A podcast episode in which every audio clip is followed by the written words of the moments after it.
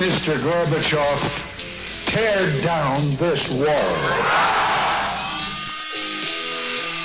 Hi, this is Bob Bob Bob, Bob v, v, v, Vila. And now, it's time for the show. This Old Dungeon. The show where grognards go to get their grog on. Between the two of us, we're gonna get a lot of stuff done. We're gonna kick some ass. We're gonna be awesome. Featuring your hosts. Hi, this is Bill Barsh. I am the managing director of Pacesetter Games and Simulations. Look at this. It's a plumber's nightmare. Hi, this is Edwin. I'm a longtime cast member of Skype of Cthulhu, and I am the 5e editor for Frog God Games. Somebody here call a carpenter? I'm John Hook, game designer and podcaster. Nailed them both. This is Lou Al Lou. I could charitably call myself a game designer and game publisher, but definitely a veteran role player, 35 plus years. We work on it the rest of the night. We get it together. We can do this, right? There's no way in hell we can do it. Good evening, Dungeoneers, and welcome to a special holiday uh, session of This Old Dungeon. Uh, we've got a lot of great returning talent tonight. We've got Mr. Bill Barsh. Hey, all. We've got Mr. Edwin Nagy. Hello, world! And uh, special guest tonight from the depths of the uh, mythos comes John Hook. Thank you so much for having me. Oh, it's our pleasure. So uh, I, I tell you what, I want to get into interviewing you, but uh, it's there's just no great way to do this without a little bit of awkwardness. So why don't we do a quick round robin just to catch the the listeners up with what we're all doing uh, currently at the game table or, or dealing with RPGs in general. Who'd like to start tonight? I'll give it a start here. Um, I have found a a phenomenal online game of Stonehell that I am just enjoying the shit out of. We are playing old school essentials, and uh, I just started um, started this game a few weeks ago, uh, and we've been playing in like four hour blocks once or twice a week, which is a long time for an online uh, game. But we have this phenomenal GM who's just open to whatever, and you know, you ask a question, he's like thinking about it deeply. Yeah, how would that work? And and then figuring out which d6 to roll, and you roll the one, and boom. I don't know. I just I, I have I played Stonehell years ago in our in the Google Plus days and had a good time, and I'm just really happy to be back in it. So I'm I'm enjoying that a lot right now. Oh, somebody just made a crit roll there. It sounded like. I did. That was me. Got a 20. All right, or maybe that. I don't know. It depends on which version you're playing. Um, That's right. So uh, I, I got to ask because we were talking in the last podcast about doing the um, I forget how you put it, but uh, the the French French language uh, It- gaming. It is. It is also in French. I was gonna save that for the Holy Grail, but it is Oh, in okay. French, and it has been a. Uh, I've been working my butt off. I've been learning all kinds of vocabulary as I uh, as we play through this, and uh, that has also been part of the fun. But mostly, it's just been fun to be back in old school land and doing a, a classic dungeon crawl. Very good. And then, do you know much about the the old school essentials as far as a product goes? Uh, I mean, it's I, my understanding is it's basically BX, and it certainly feels like you know any of the zero edition D and D uh, games that I've played. Um, you know, where it's pretty simple in terms of uh, rules, and uh, but we have we're we're sort of building house rules. You know, house classes. I'm actually playtesting a warlock, and the uh, the GM has actually come up with some pretty fun old school feeling ways to make that class interesting uh, without uh, being complicated, and that's been super cool. Uh, but I don't know if you had like specific questions you were thinking about, or just So for Christmas, I was looking at getting my son uh, some sort of role playing game. Uh, he's nine. He's you know pretty young. We we play a lot of uh, Beckme here in the house, and um, I think the older books, one, they're they're so expensive for what you get if you you get the you know originals versus a reprint. But two, they're Sure. not laid out real well. They're not real accessible for like the the modern mindset of how you know a book is laid out. So I was looking at getting the the old school essentials, but I'm not sure if there's a difference between the the BX essentials and the old school essentials. I know everybody was raving about the BX essentials, but it looks like it's the same guy, same company. I just didn't know if anyone knew the differences there, what that's about. It, it is. It's it's it's the it's the same company. It's Necrotic Gnome did it, and they they essentially just changed the name. They I think they wanted to get away from the BX thing. Um, I mean, they grew exponentially. Um, you know, they they hit the market perfectly, and they got a it's Yeah. a great product. Um, but it, it's it, BX Essentials and and old school Essentials is essentially identical. I mean, there are some things that they they do. I haven't cracked mine open in a while. I think the the new version they included like ascending and descending armor class, so they have it both ways. I could, I, it, Edwin, I'm, if you've seen a rule book and correct me, that's fine. But I think they have that kind of a la swords and wizardry. So that's one of the things that's a little different, but it's pretty much a BX clone. Yeah, and I think it is like like many of the retro clones. It's better organized, a little bit more Yes. self-consistent, and uh, and way yeah way easier to digest and and learn to play. It's actually the simple game that we think of it as, as opposed to the horribly complex game that it actually was. Yeah. Yeah, it's broken down into like I know they their recent Kickstarter they changed things up, but it, you know it was broken down in like five different books. I think um, is, is kind of the method methodology they used when they they re when they represented the rules th- their way, um, which is it, you know I, a lot of people really like that. It's not my cup of tea, um, but uh, but I think their recent Kickstarter they they did a kind of like what we did. We we did the same thing with BX about three years ago, and we just did a player's guide and dungeon guide. And I think they did something similar to that with the new uh, OSE. Yeah, no, I've been really taking advantage of the fact that I just sort of show up and play, and maybe that's why I'm enjoying it so much. I don't you- have to worry about it. Well, that's the beauty of those old classic D&D systems, right? can't just- Exactly. yeah. And it's a lot of the. I mean, I feel like there were a whole mess of of house rules that sort of came around five, six years ago, as you know, when sort of the old school D and D stuff was really was really hot. You know, uh, well, you can you can choose to have two weapons and have plus one to hit, or you can have your shield with plus one armor class, or you can have uh, a two-handed weapon and have plus one damage. And like so a lot of those you know we haven't gotten uh sundered shields in yet as a house rule but it sort of just feels it just feels like home. I don't know. That's great.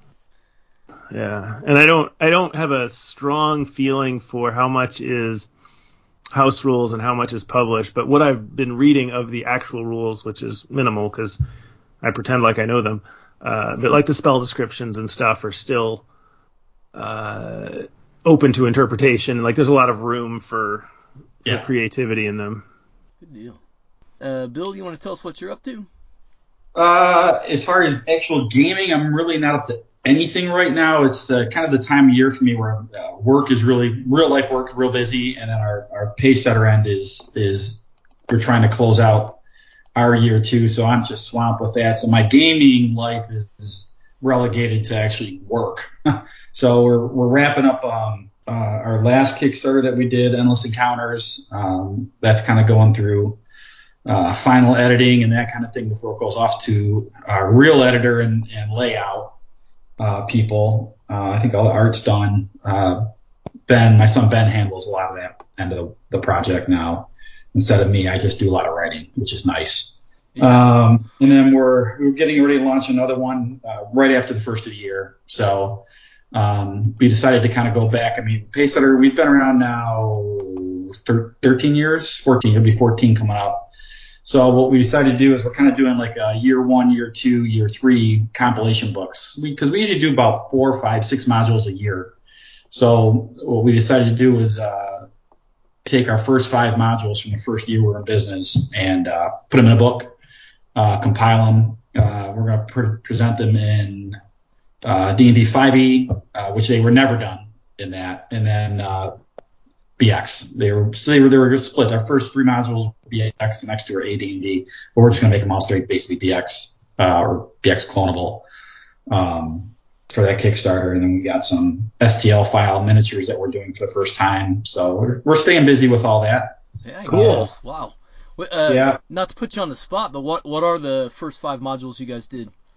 So the first one was Thing in the Valley. That was a big one. That's got actually a big story behind it. It's funny we're talking all this BX stuff. That was actually purchased by TSR back in like 1983.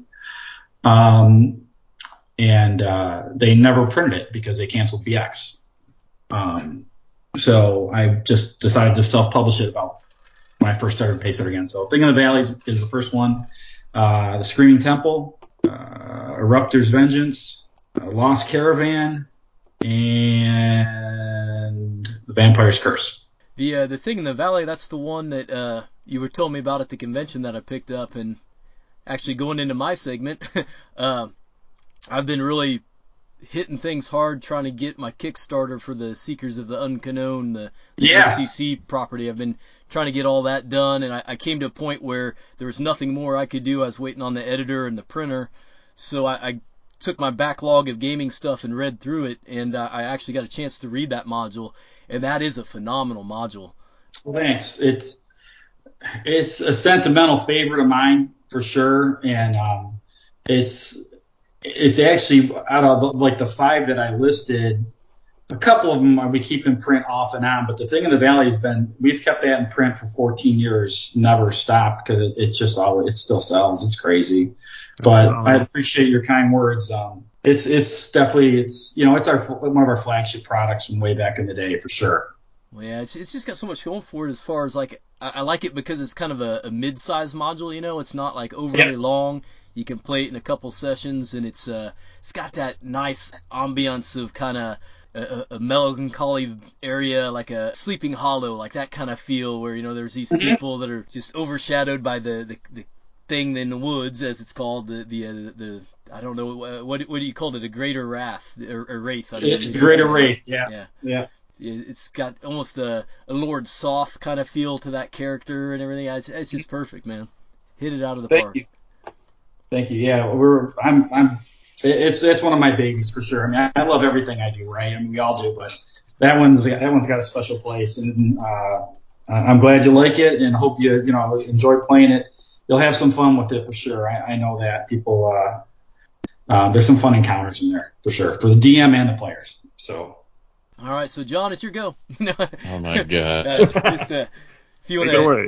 if you want to talk about what you've been doing in gaming lately, Uh, okay, gaming wise, yeah, I have been. Well, I'm I'm in two games pretty steadily right now. So I'm a player in Horror on the Orient Express, which is a classic Call of Cthulhu campaign. So have you never run that, John? I've never run it. I've never played it. I You've never know, read it? I've never. I haven't read it. I That's know. amazing. That's awesome. That must be so much fun. Yeah, I know some of the things, you know, a little bit, uh, but I don't know anything in any great detail whatsoever. So, and that game's actually being played on the uh, Into the Darkness uh, podcast Oh, yeah. on YouTube. Yeah, yeah, yeah. So people can watch me as my character, Dr. Edison York, uh, as I go stark raving mad.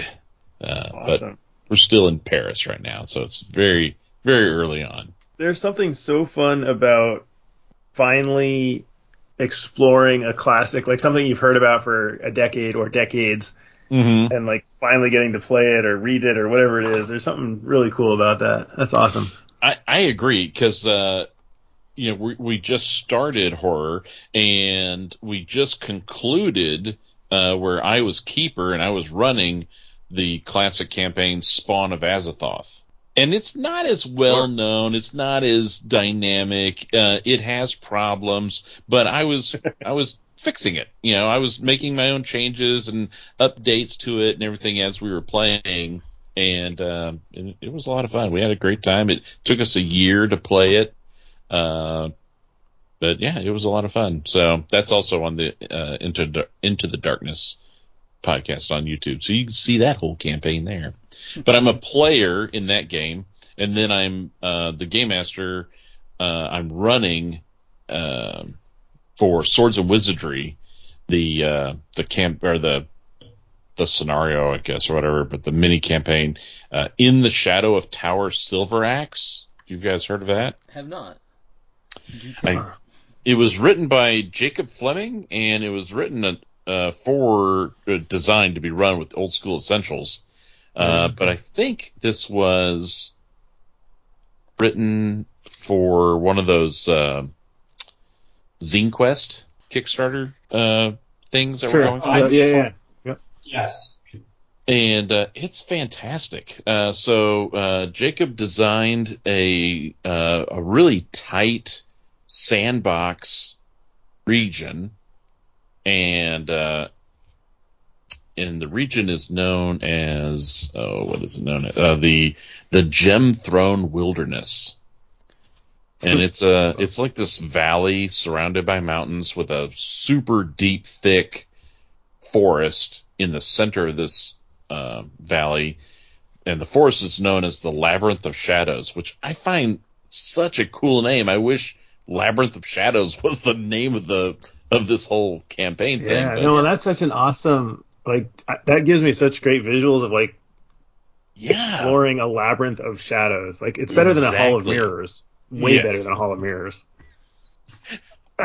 I'll tell you about Hall of Mirrors here in a second. So, so, so I'm running this uh, this uh, campaign thing, uh, Shadow in the Shadow Tower Silveraxe, and you know it's a it's a sandbox and it's got a you know like I don't know a dozen small dungeons all throughout it, but there's so much room that a game master could just really add in as much stuff as they want, and it should fit just fine in there.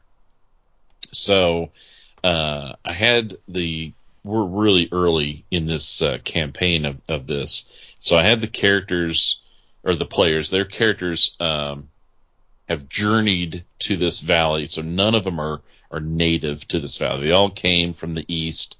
They came across this big, great plain of like wheat or whatever. I was kind of thinking about Kansas since I live in Kansas and traveling to uh, Colorado, how you've just got these flat plains and then there's a mountain range.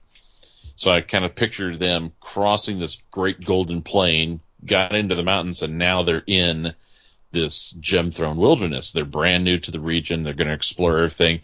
And so far, everything that they've done and touched, uh, I've added into the campaign to include, I added a, uh, like a traveling carnival on the roadside. Now, I figured I would just kind of basically ad lib, you know, bits and pieces of the carnival, but I planned and prepared the Hall of Mirrors.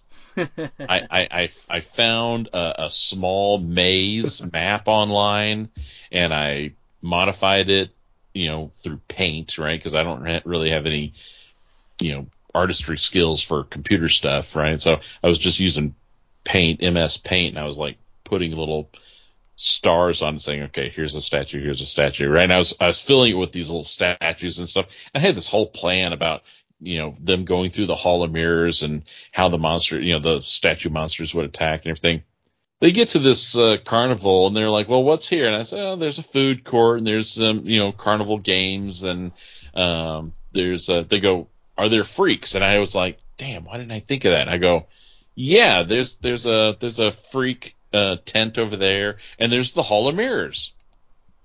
And they're like, oh, and I also put a, I put like a kitty, uh, uh, uh, uh, mine cart, you know, that these strong men would like push the mine cart up a short hill and then it would just kind of roll down again. You know, kids could ride that. ride, yeah. And of course, the halfling rode that a few times. I'm like, all right, fine, you're short enough to ride in the mine cart.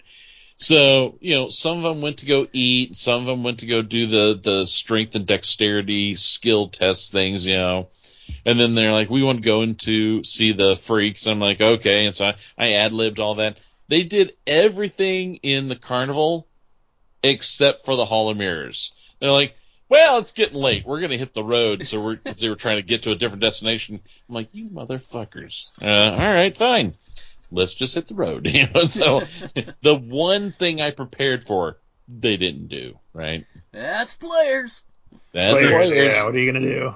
The curse of every dungeon master or game master. Yep. Yeah, but it was fun, you know. And and then uh, and I'll tell my players afterwards. I'll be like, I hope you guys had a good time. I didn't plan for any of that. I didn't have anything written down. They were like, no, it was great. We had a blast. The freaks are hilarious, and you know, had a small fight in it in the in there and everything, and da da da. And, I, and then they uh, we ended the session, and I was like, yeah, the only thing I planned for was that Hall of Mirrors. They're like, yeah, it just didn't seem like fun for us. And they're like, well, now I know. Okay, keep that in mind.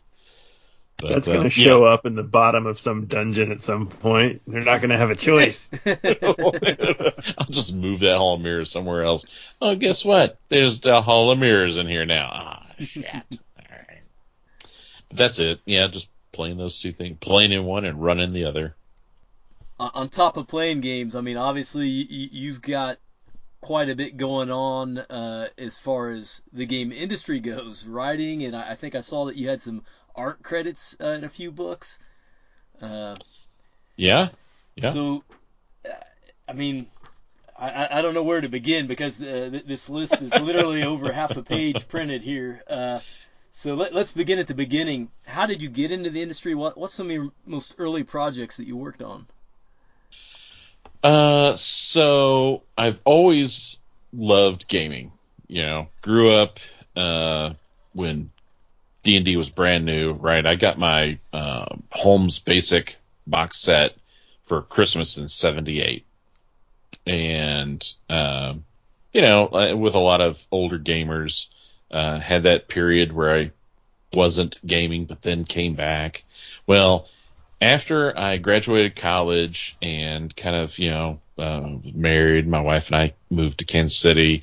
I, you know, kind of getting into my hobby stuff and, and I thought I could be an artist. At one point in time, I thought I could be an artist. Figured out the hard way. I'm not a very good artist. I'm, I'm just, I can draw boogers and that's fine. I'm, I'm passable with my booger art and that's fine. so then I figured, you know what? I, I've got this, this, this need for creativity.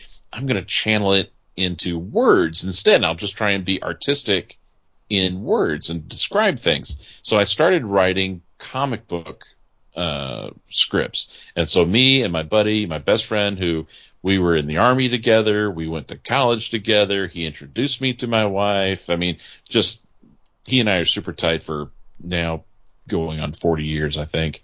And, um, and so, uh, he and I started writing comic book scripts and everything. And, and that was fun for a while. And we did that from, you know, I don't know, 99 until, uh, you know, 2008 or so.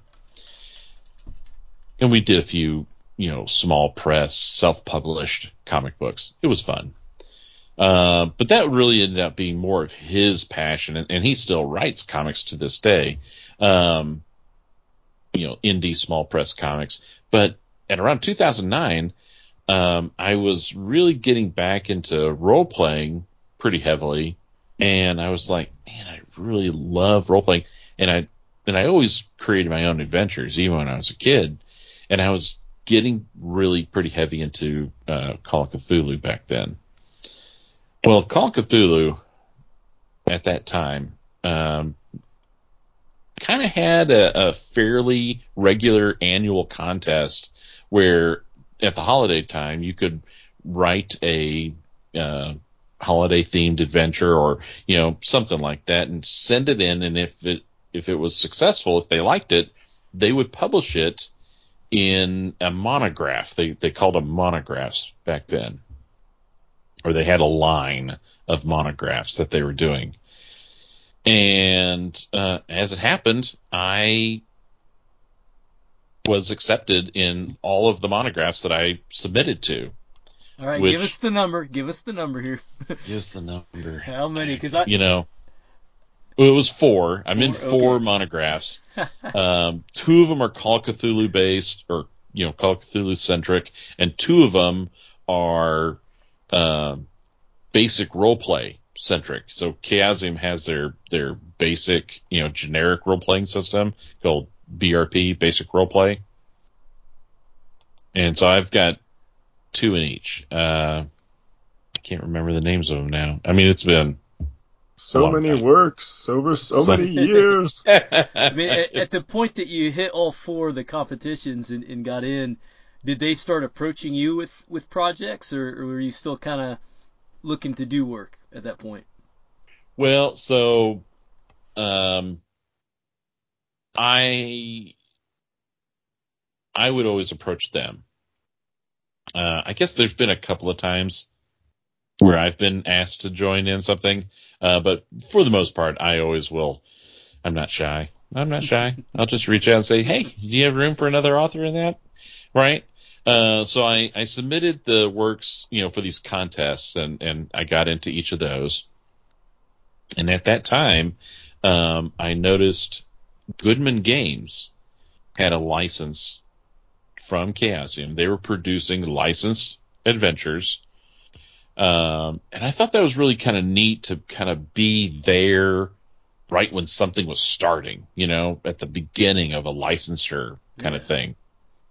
And so I was collecting the uh, Goodman Games uh, uh, Age of Cthulhu Adventures was was the name of their line, and uh, and so I sent I unsolicited, I just sent an email to Goodman Games, which boys and girls, I I do not recommend this. This is not the professional way to do it, but I, I didn't know any better, um, so I just sent an email to Goodman Games, and uh, and I pitched an idea, and as it happened, uh, the respondent was Joseph Goodman himself.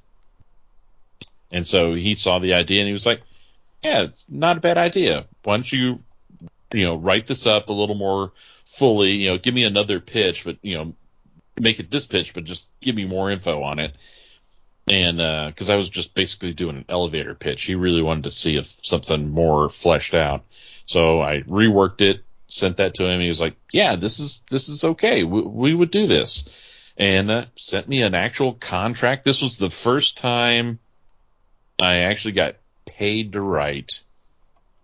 was from good was from Joseph Goodman for Goodman Games and this Age of Cthulhu line. And so I wrote um, Age of Cthulhu, in and out being Age of Cthulhu seven, eight, nine, the last three modules in that uh, licensed series. He killed so- the line. He killed the well. to be fair, the Dungeon Crawl Classics series for them is doing gangbusters. It's way okay. Yeah, it's way a okay. And I was just so hoping to get to a ten because you know the number ten. You want to end on a ten, right? we couldn't Nice do it. round. Couldn't do it. What uh I don't know much about their line. Was there any nuance to it? Was there any reason they called it the Age of Cthulhu, uh, other than to distinguish themselves from the Chaosium products? Actually, that's a great question. So yeah, the name itself was just to you know be different, Age of Cthulhu, but the the the the tenant behind the Age of Cthulhu line was they had to be international, or they had to they had to at least not be set in Lovecraft country, because uh, Joseph felt like there's so many adventures already set in Lovecraft country in New England that he wanted these to be uh, published or you know the adventure should be more worldly and be set outside of uh, Arkham, outside of Lovecraft country. So uh, my first adventure with them, uh, which was Age of Cthulhu Seven, Timeless Sands of India, was set in. Wait for it, India. Um, no. I, well, it, No way, it was a secret. It was a secret. I You gave mean it away in the Afghanistan, right? Or, or Pakistan? Right, or- no. exactly, exactly. So that was a ton of fun. And uh, and then I did one uh, that was set in. um actually, I forgot. Let me look here. In a faraway land. So I think I played in Timeless Sands, John, before I actually knew you at all, which is kind of fun. Yeah, because I ran it for Skype Cthulhu. Yep, exactly. Uh, And I had no idea like who you were or anything else, and I was just like, I was just like, I think it was one of my first games with them, probably. Oh wow, really? Okay. Did did you like it? I did. Oh, I'm still uh, with them, so you know. ego, my ego isn't going to be bruised today. Yeah, thank you so much. Well, not not yet. We'll save that for Not later. yet. Give it time. Give it time. Give it time. Yeah, we still got to Uh, credit. right. So yeah, I'm I'm probably going to get em- totally embarrassed to keep credit, so that's fine. Um, so Time of Sands of India was seven. The second one that I did, uh, number eight, was uh, Starfall over the Plateau of Leng. Oh yeah, yeah. And that was fun because I, I like the Dreamlands, and so this one involved uh, a lot of uh, adventuring in the Dreamlands. Uh, and then um, uh, the last one, number nine, was the Lost Expedition, and that one is on a on a different planet. So you go to, through a portal and transition to a different planet uh, where there's mutant dinosaurs and everything. So that was neat, a lot of fun, and and I got my first international uh, publication through Goodman Games because of the Age of Cthulhu. Um, I guess. uh, hold on, just a sec. Uh, Everything's within arm's reach here. Um, so, uh, Sans-Détour, the uh, the French uh, Yeah. license holder for Call of Cthulhu, they uh, wanted to publish some of uh, the Age of Cthulhu uh, material, and their their publishing is really kind of interesting because in a single hardback book, they published several of the uh, Age of Cthulhu adventures.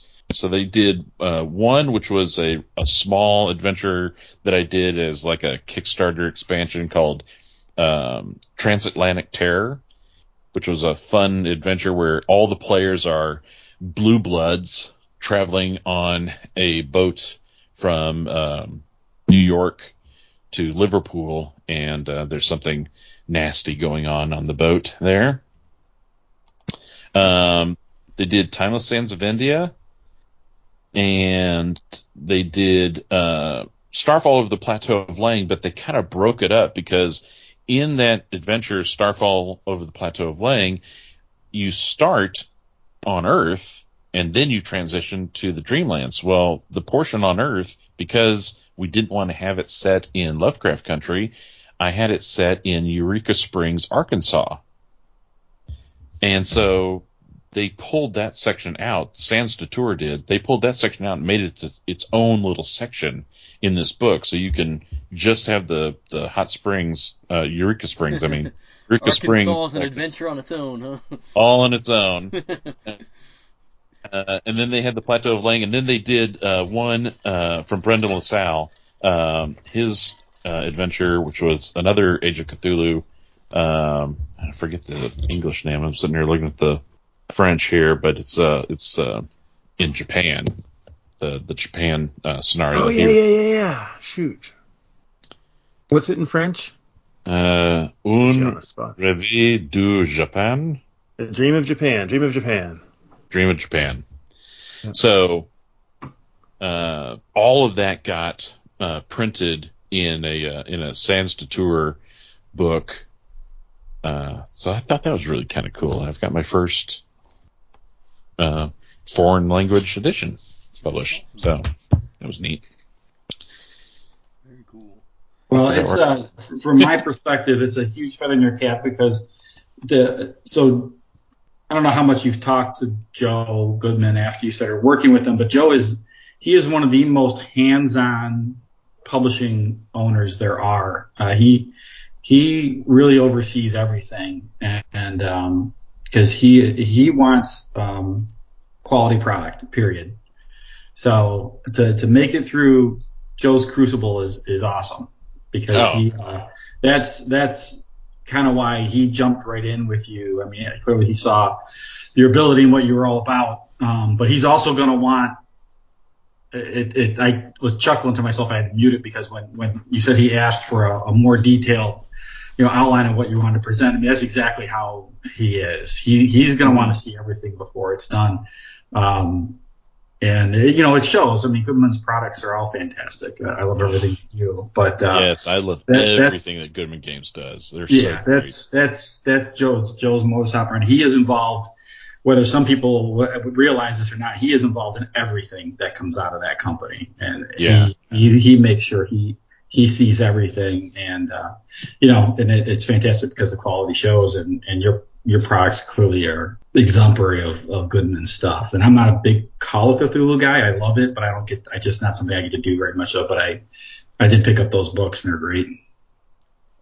Well, thank you. Yeah, it's it was a real honor to be uh, in that stable, and I when I was there, I was able to also write uh, some uh, Dungeon Crawl Classic titles. Yep. Uh, so that was a lot of fun. It was you know, and I am still super close friends with uh, a lot of the writers and artists that he uh, has working with them, and you know, uh, if I ever have an idea that would be DCC worthy, I'd love to, you know, pitch it to Joseph and see what he thought. And maybe Yeah, he's got a great. It, it's it's the, I love the way you bring that up because they and not to make this all about Goodman Games. It's not obviously what we want to do, but um, uh, he the they the the Goodman community of of talent is fantastic. I mean, they're all good people. They're just second uh, to none. Yep, yeah, second to they- none. they They're just, they're uh, amazing. he I think that's part of his process, right? Is you can you can have be able to create great product, but if Joe, I hate to be say it this way, if Joe doesn't like you, you're you're not going to get anywhere. He he you know he wants. It's not just the product; it's the image that his company puts forward, and I think the people who produce his products have to be a, in a certain mold, which they're not. They're clearly a very group of people, but um, you know where I, you know where I'm going with that. I mean, Yeah. he, he looks for a certain uh, image, I guess, as it were. Yeah, Well, I think it, yeah, it comes through because all the people are just super kind and uh, approachable and creative, and it's just awesome. Yeah, yeah, they they they're amazing. while we're in this arena here, uh, you got to work with Michael Curtis. Is that correct? I did. I've worked with Michael a couple of times. Yeah. Tell me about that, man, because that guy, I, I, everything I've read of his, I just love. Yeah, Mike is the best. Mike is absolute champagne. Uh, I'm I am uh, lukewarm beer, and Mike is champagne. Um, so he is he's awesome. So creative, so uh, just so much imagination. You know, Michael came up with the uh, alphabet line of books. That's some Uh, good stuff. Yeah. yeah, some really great stuff. So he he started with the dungeon alphabet Dungeon Alphabet. Yeah. and then he did uh and really i as i understand it i believe i think practically everything in dungeon alphabet was michael i could be wrong but i believe almost all the writing in dungeon alphabet was michael curtis uh then we then he pitched uh the monster alphabet and joseph brought in a stable of writers who who helped pitch and, and wrote some of the entries for uh, the monster alphabet. And I am in the monster alphabet. I did a I did a couple of monsters. I, I forget. I the He's one in that there under J. he's in there under Wah, J. wah, Me? wah. Eh, John, eh, eh. Yeah. There you go. there you go. The the monster that stood out for me that I that I did create uh, was the Ooze Lords. I don't know why. I just thought that was the funniest idea, and so I did Ooze Lords, and I did a few others. But I was like, I told Joseph, I go, I got this great idea, intelligent ooze, the Ooze Lords, and he was like, Yeah, I like it. Go for it. Write that one up. I was like, All right. so I, did that one, and then I did a few others. Uh, and then after that, um, it was actually uh, artist Brad McDevitt who had the idea for the Cthulhu alphabet. And that was a really big, fun project. But it was funny because we have this large stable of writers who are contributing to the Cthulhu alphabet. And we had a whole series of, of you know emails going on. We weren't using um, like a like a centralized social media platform like Discord or something or Google Plus at the time. We were just using email, and uh, so we had this uh, giant thread of email emails going back amongst everybody. Oh, wow. And we had and we had fairly evenly or roughly evenly divvied up the alphabet, and so everybody was doing you know four or five monsters right throughout the alphabet.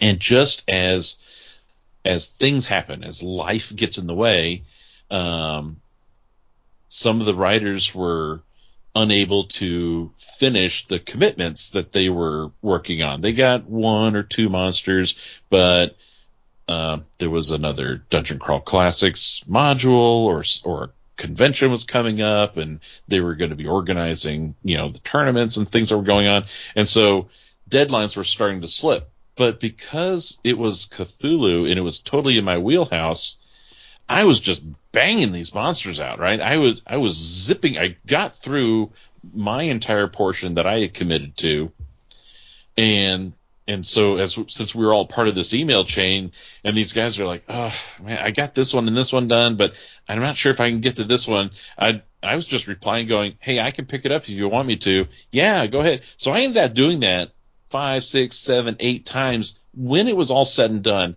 half of the Cthulhu alphabet I wrote. and uh, and then Michael wrote a bunch, and all these other guys they all they all helped contribute. And it was it was funny because Michael is just such a sweetheart. When he and I and Joseph were in a conversation, and we were we were talking about you know how to credit the book, you know, on the cover, and uh, and Michael's like, well, John did the work. He needs his name needs to be first. And I'm like, mm, Michael, I I really appreciate that, but I was trying to think about it from a sales perspective, and I was like, I told Joseph on this call, I said, Joseph, I, I go, it's your call, but I actually think the book might sell better if it's Michael Curtis and me and other you know and the rest you know and other writers right? And that's how it's that's how it's credited. It's uh you know michael curtis me and others. And uh and i think that was the right way to go because i think that really is going to help um, solidify and unify that line of uh, of alphabet books.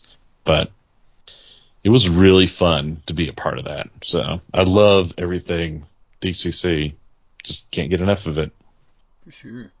And it's been uh, I've been doing third party licensure with them here recently, and that's been a dream. I mean, they make it so easy, and they're so uh, personal, like you said. I mean, you ask them a question, and, and the person that needs to answer it talks with you directly. You know, they don't uh, don't monkey around or keep you waiting on anything. They're great people. Yep, totally. It's a Goodman Games love fest for sure. So uh, there's a lot on this list, but there are a few titles that I just I gotta know uh, what they're about because they're just such cool titles. Um, there's one on here called The Night Door. Oh, okay, yeah. So, um, uh, Chaosium, uh, as several other companies are also doing on DriveThruRPG, is they are supporting um, amateur writers by allowing them to create uh, adventures that use their rule set, that use their monsters, and you can you can self-publish it as a PDF on DriveThruRPG, and you can sell it. You get a portion of those sales, as well as DriveThru gets a portion and Chaosium gets a portion. Um, but as the author and the creator, you get half, right? And and you can divvy it up however you'd like if you bring in other people to help you, you know, like a, a layout artist or you know a graphic artist or you know whatever you what, whoever you bring in to help you, you can split up you know those portions of the fifty percent however you want. And so the night door uh, was one that was actually the first one that I created for uh, the Miskatonic repository on DriveThruRPG. And actually, I think I think my uh, adventure, The Night Door, it would have been one of the first dozen or so, I think, that were that were initially published on it, um, or the first dozen titles, because Chaosium uploaded like six things, but those six titles that they uploaded, they were actually tools. They were things like um, templates and things like that on how amateur writers uh, uh, can produce and make these PDFs. Oh, okay. So the Night Door was was an adventure that I wrote for the Miskatonic repository. It was my first one that I put out there, and uh, and it was a lot of fun. It, it's uh, set in uh, what what is known as or what people call Lovecraft country, which is the New England area, uh, usually Massachusetts, Vermont, Rhode Island, you know that kind of thing. Um, and and it may or may not involve uh, some of the fictional towns that uh, Lovecraft uh, created, like Arkham, Innsmouth, Dunwich, but it could also have, you know, authentic, real places like, you know, Boston, Providence, New Haven, Connecticut. I mean, whatever, right? It's just, you know, in that New England area. Mm. And uh, so, yeah, I set uh, I set uh, the night door in uh, Vermont.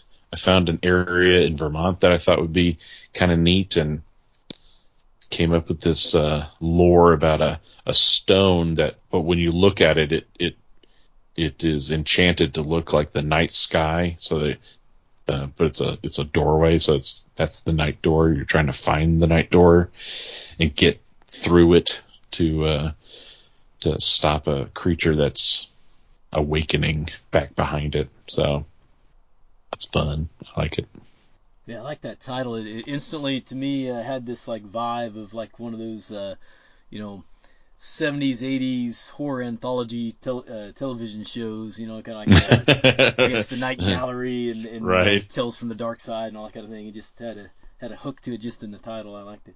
Yeah, thank you. I liked that. It was fun, I, and that was the first time I worked with uh, uh, a graphic designer and layout artist, uh, Daniel Carroll, out of Australia and uh, he is great. He's really you know great at doing uh, graphic art and layout and everything. So he's been a super great helpful person for getting these put together because I I have an art degree. I have a legit college art degree that I just can't use. I just don't know how to do anything with computers artistically.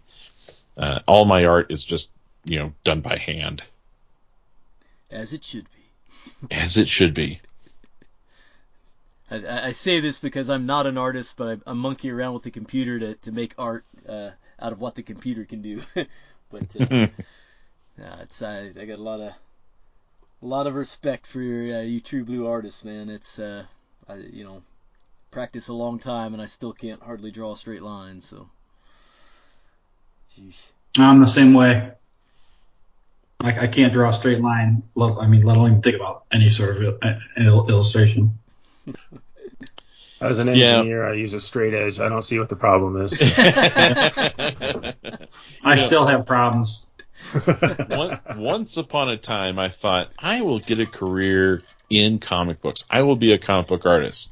What I failed to realize is you have to be able to draw the same people the same way over and over again at different angles.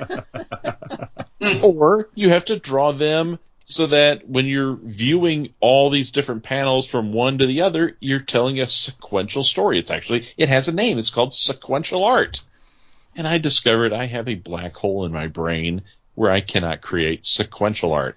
I can do a single piece, sort of, kind of, every now and then. But there's no way I'm going to be able to draw that dude the same way twice. So. Oh man, uh, we probably need to get close to the end of the segment, uh, guys. If you got anything, please jump in. I know I, I, I definitely want to touch on Orcus because that was a uh, a huge thing in the RPG industry last year, coming out before Christmas. The Orcus on 34th on the 34th level, or on does that have the the in it? Orcus on 34th level. Yeah, just Orcus on 34th level. I know everyone was talking about that come last year about this time. Um, but before we get into that, uh, Edwin and Bill, you, did you guys have anything? I hear uh, hours upon hours of John's dulcet tones editing Modern Mythos for him. So I'm uh, I, I will save my questions for him for later. yeah, no, I'm I'm good to move right on. All right, so uh, and I also want to talk about your, your current project uh, projects, uh, but um, tell us about Orcus. I know that was from Frog God, right? Yes. Yeah, so uh, Edwin works with the uh, Frog God uh, people, and actually, it was uh, Edwin and I. We were uh, both attending um, a convention in Providence, Rhode Island, in 2019 called uh, Necronomicon.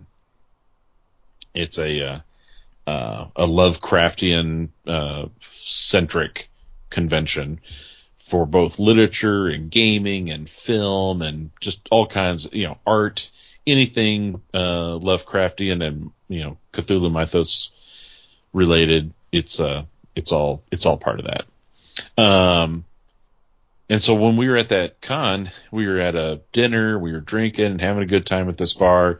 And Edwin uh, first asked me about doing a uh, a holiday themed uh, scenario, and you know when I think about other adventures that are kind of like that, right, where they they uh, they spin on a holiday theme, they always seem kind of uh, tongue in cheek, gonzo, just fun, right? Just you know, Absolutely. wacky fun.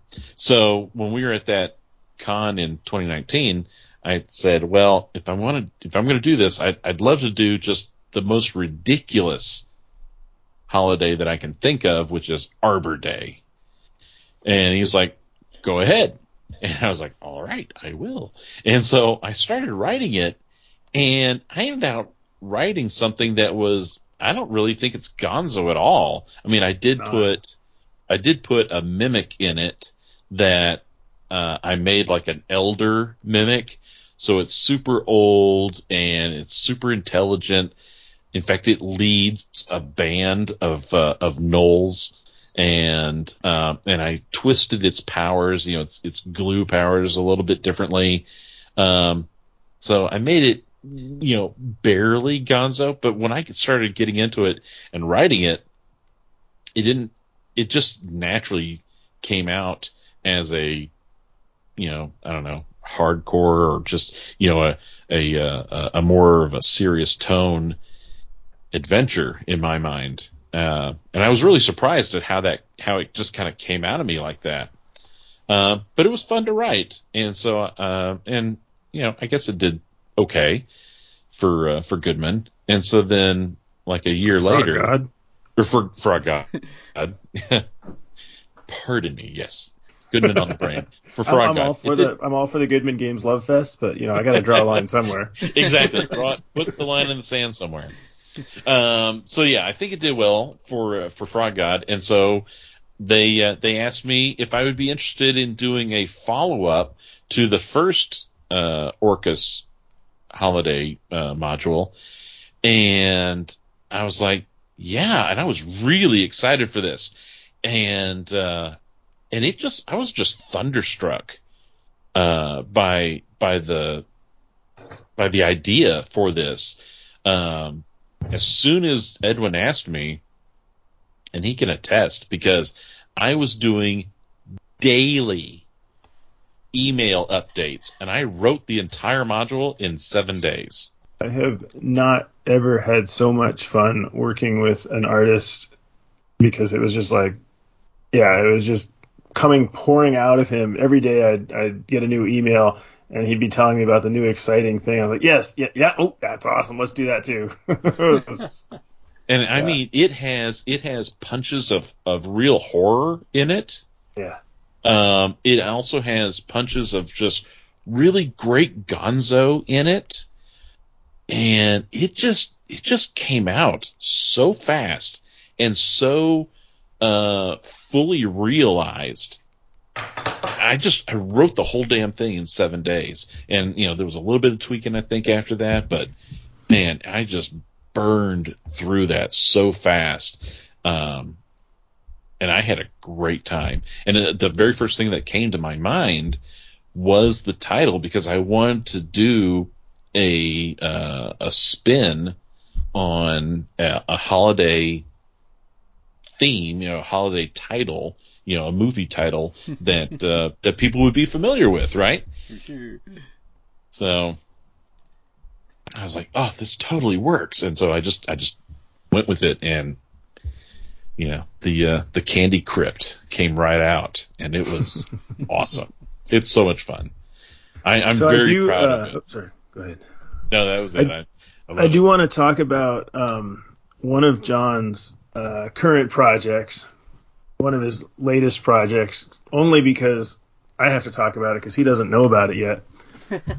uh, which is t- today I uh, today we uh, we took your pitch and tossed it back and forth and uh, we are all very excited for the terror of Crater Lake. So I will be talking to you about that shortly, John. Oh, awesome! Oh, that's awesome! Great news! Oh, that's great. Not holiday themed. Not far as I holiday themed. Sounds cool nonetheless. Is it a uh, Loch Ness monster sort of scenario, or, or something beneath the waters, uh, Cthulian? Or, Uh, or, or more- can we release any information?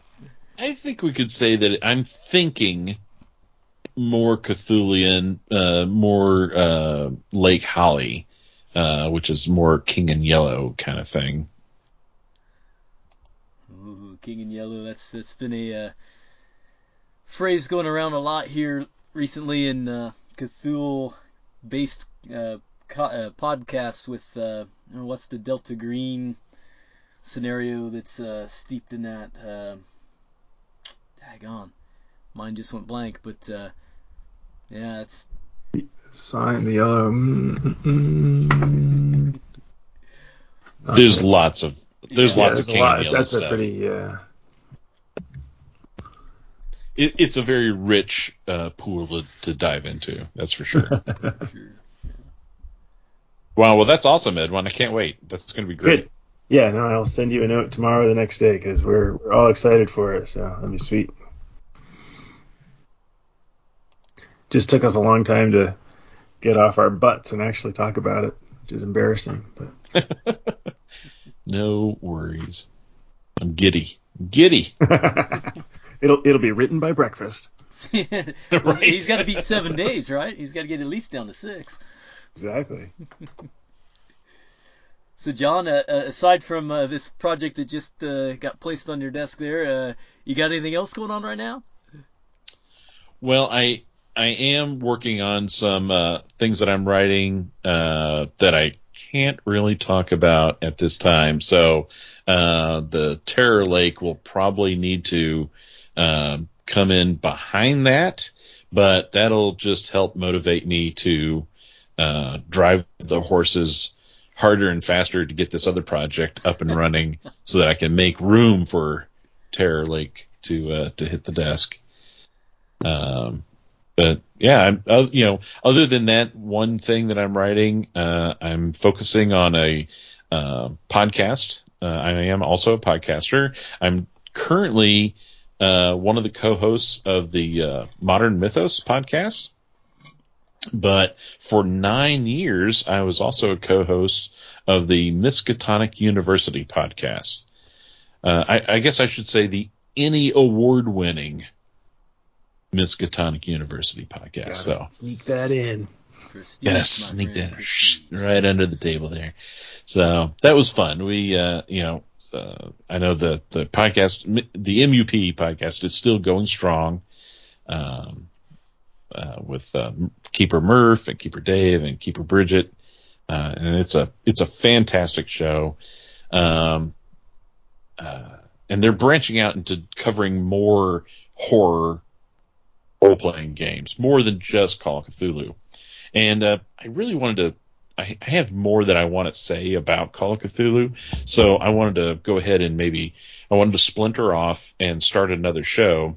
So I'm partnering with uh, Seth Skorkowsky, who's a YouTuber, and uh, uh, he's also a, a game designer. And so he and I are hosting this uh, Modern Mythos podcast, and you know we uh, we keep it fairly uh, evergreen. You know, So there's not a lot that we talk about that'll, you know, if you were to listen to it in 10 years ago, oh, that, that was old news, you know. So we try and keep uh, the topics fairly uh, evergreen. So it doesn't matter if you listen to it today or five years from the road. Um, the, but the things that we talk about today. I mean, yeah, listen to it download today. it now. For sure. I'll download it now. listen to whatever you want. and Edwin is is amazing in keeping us uh, sounding great because he's a, he's an awesome uh, audio engineer for sure. Eh. Wait, let me let me hit my mic a few times. thump thump thump. Well, that is awesome. Uh, that brings us to our next segment on the show. Go and tell your master that we have been charged by God with a sacred quest. Real Quest. So this is our Holy Grail segment. This is the segment where we talk about what we're looking for in gaming, uh, either physical product-wise or just conceptually what we're trying to accomplish in our games or in our writing or whatever. Who's got something they're looking for? I, as usual, have something that I'm looking for. Uh, I am looking for money. And I am looking You're looking in the money. wrong industry, Edwin. Wrong industry. um, well, that, that may be true. that may be true. Um, I am looking for money to uh, to help crush cancer. Is what I'm doing. Um, so December 11th, uh, I am taking part in the Jerry Stefik Memorial Crawl for the Cure, which uh, Corey Welch is organizing. This is 16 hours of online gaming, and uh, Brendan LaSalle is running the first four hours from 10 to 2 Eastern, uh, doing something DCC adjacent. Uh, and then from 2 until 6, I'm going to be running uh, Frog God's newest winter uh, Orcus in Winter Wonderland by Steve Winter, and I'm going to be running it in DCC, which is going to be exciting because I have not uh, have not had the opportunity to play or run uh, DCC for quite some time, and I suspect based on my schedule, I will be converting it to DCC on the fly. Uh, and then I think, and then we'll have uh, eight more hours of gaming after that. I think we'll have some, uh, hopefully, some Castles and Crusades and some MCC. Uh, is is all planned. We'll see what happens. That's still still some details working out.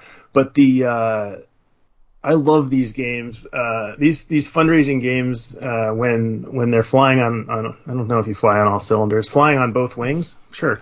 Um, we uh, the way uh, at least the one I'm running, uh, we donations can mess with the game. So if you are listening to the game, we're going to be on Twitch. It's uh, DCC underscore mayhem on Twitch.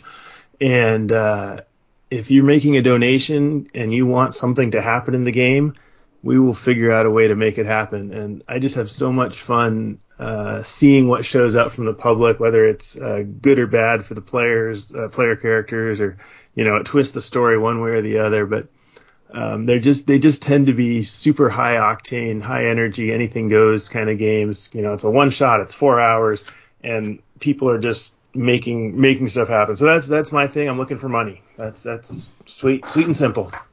That is December awesome. 11th. That is awesome. So, uh, Edwin, uh, guess what fool they got to run the nine to one o'clock slot? Oh yeah, you fool! Yeah, I'm the fool. Yeah. Awesome. I, I told uh, I told Corey that if he could get you to run, uh, I would be willing to play. All right. Well, I got some torture So, to put you uh, through. So, uh, Well, for me, it's ten to two. lucky bastard. Uh, no, no, wait, no, no, no, it's, no, No, yeah, it's I'm the worse. lucky I'm going till 2 a.m., yeah. I got that backwards. Yeah, Uh. no, uh, that'll, that'll be my first time running something on Twitch. I mean, I've done plenty of online gaming, but it's always, you know, just been private, you know. But uh, ah, yeah, I shouldn't get too uh, too many uh, butterflies in my stomach. But uh, I, I like you. I, I I love supporting any sort of uh, charity sort of event like this, especially cancer. I, I've had a lot of family members that have uh, suffered from cancer, and just uh, as soon as Corey reached out to me, I was like, hey, yeah, man, I, here's some product. Here's, you know, what do you need? I'll do it. And, uh, you know, it's, uh, if you're out there listening to us and uh, you're thinking to yourself, man, I'm just a gamer. I can't do anything. I'll tell you what, there, there's a lot you can do right now, especially, you know, with, with the zeitgeist of, uh, role playing being sort of a, a cool sort of thing like it is right now. Um, you know, reach out to people that are having silent auctions, offer to run a gaming session. Uh, I've raised hundreds of dollars doing that each year for a friend of mine that does a cancer uh, silent auction thing. Um, it's real easy to do something like that. Uh, you've got some skills in gaming; they can apply to raising money for sure, man. That is a great definitely. idea. I love that. Yeah, no, and we've done some at Necronomicon. Um, some of my most memorable games from Necronomicon have been these fundraising games of uh, anything goes, and, and I like I like the idea though of just yeah offering to to say hey I'll run a four hour game for whoever whoever bids the highest for this, and that's awesome. Yeah, I, I did run uh, at the Necronomicon in 2019. I, I ran one, so that was a lot of fun. Yeah, those Good times. Yeah. and I gotta say that whatever whatever I I, uh, I may get back to it, but I have done a whole mess of I think we did I don't know if it was four or five years running of doing the 24 hour extra life games, uh, where I would run. Typically, I'd run for 20 hours and I'd play for four. So a friend of mine would would uh, run for four of the hours, and uh, so the idea of playing and running for 16 seems like kind of light duty. I'm I'm I'm pretty psyched for that. Man, I can't Imagine. You'll be able to get up and go to work the next day. yeah. I don't know if I could still do all nighters playing games, but anyway, that's my holy grail. Excellent on you, man.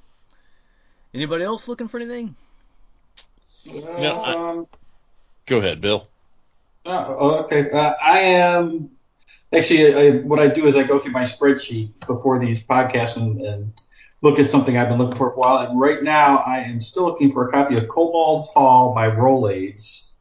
Uh, came out back in uh, 1984, I believe it was. And for some reason, I am missing that. So only a folder version Role Aids product I'm missing. So Bill, I really hope that, that one of these days you'll be on this and you'll say something and one of the listeners will be like, ooh, ooh, ooh, I've got an extra copy of that and they'll just like send it to you or something. That would be, that would be really sweet. that would be amazing. So the, the the ironic thing of, of that particular one is that came out at Origins 84, which was held here in Detroit, and I was actually the convention manager that Saturday. So I had I bought it then, and for some reason I can't find it, and I just it, one of those things that drive me crazy. I'm like I, I just gotta have get get my hands on a copy. So that's the irony of it. you were probably one of those listeners someday. Somebody said, man, if only I had a copy of this. And you're like, oh, I think I have an extra copy. And you sent it off and then that was your only copy.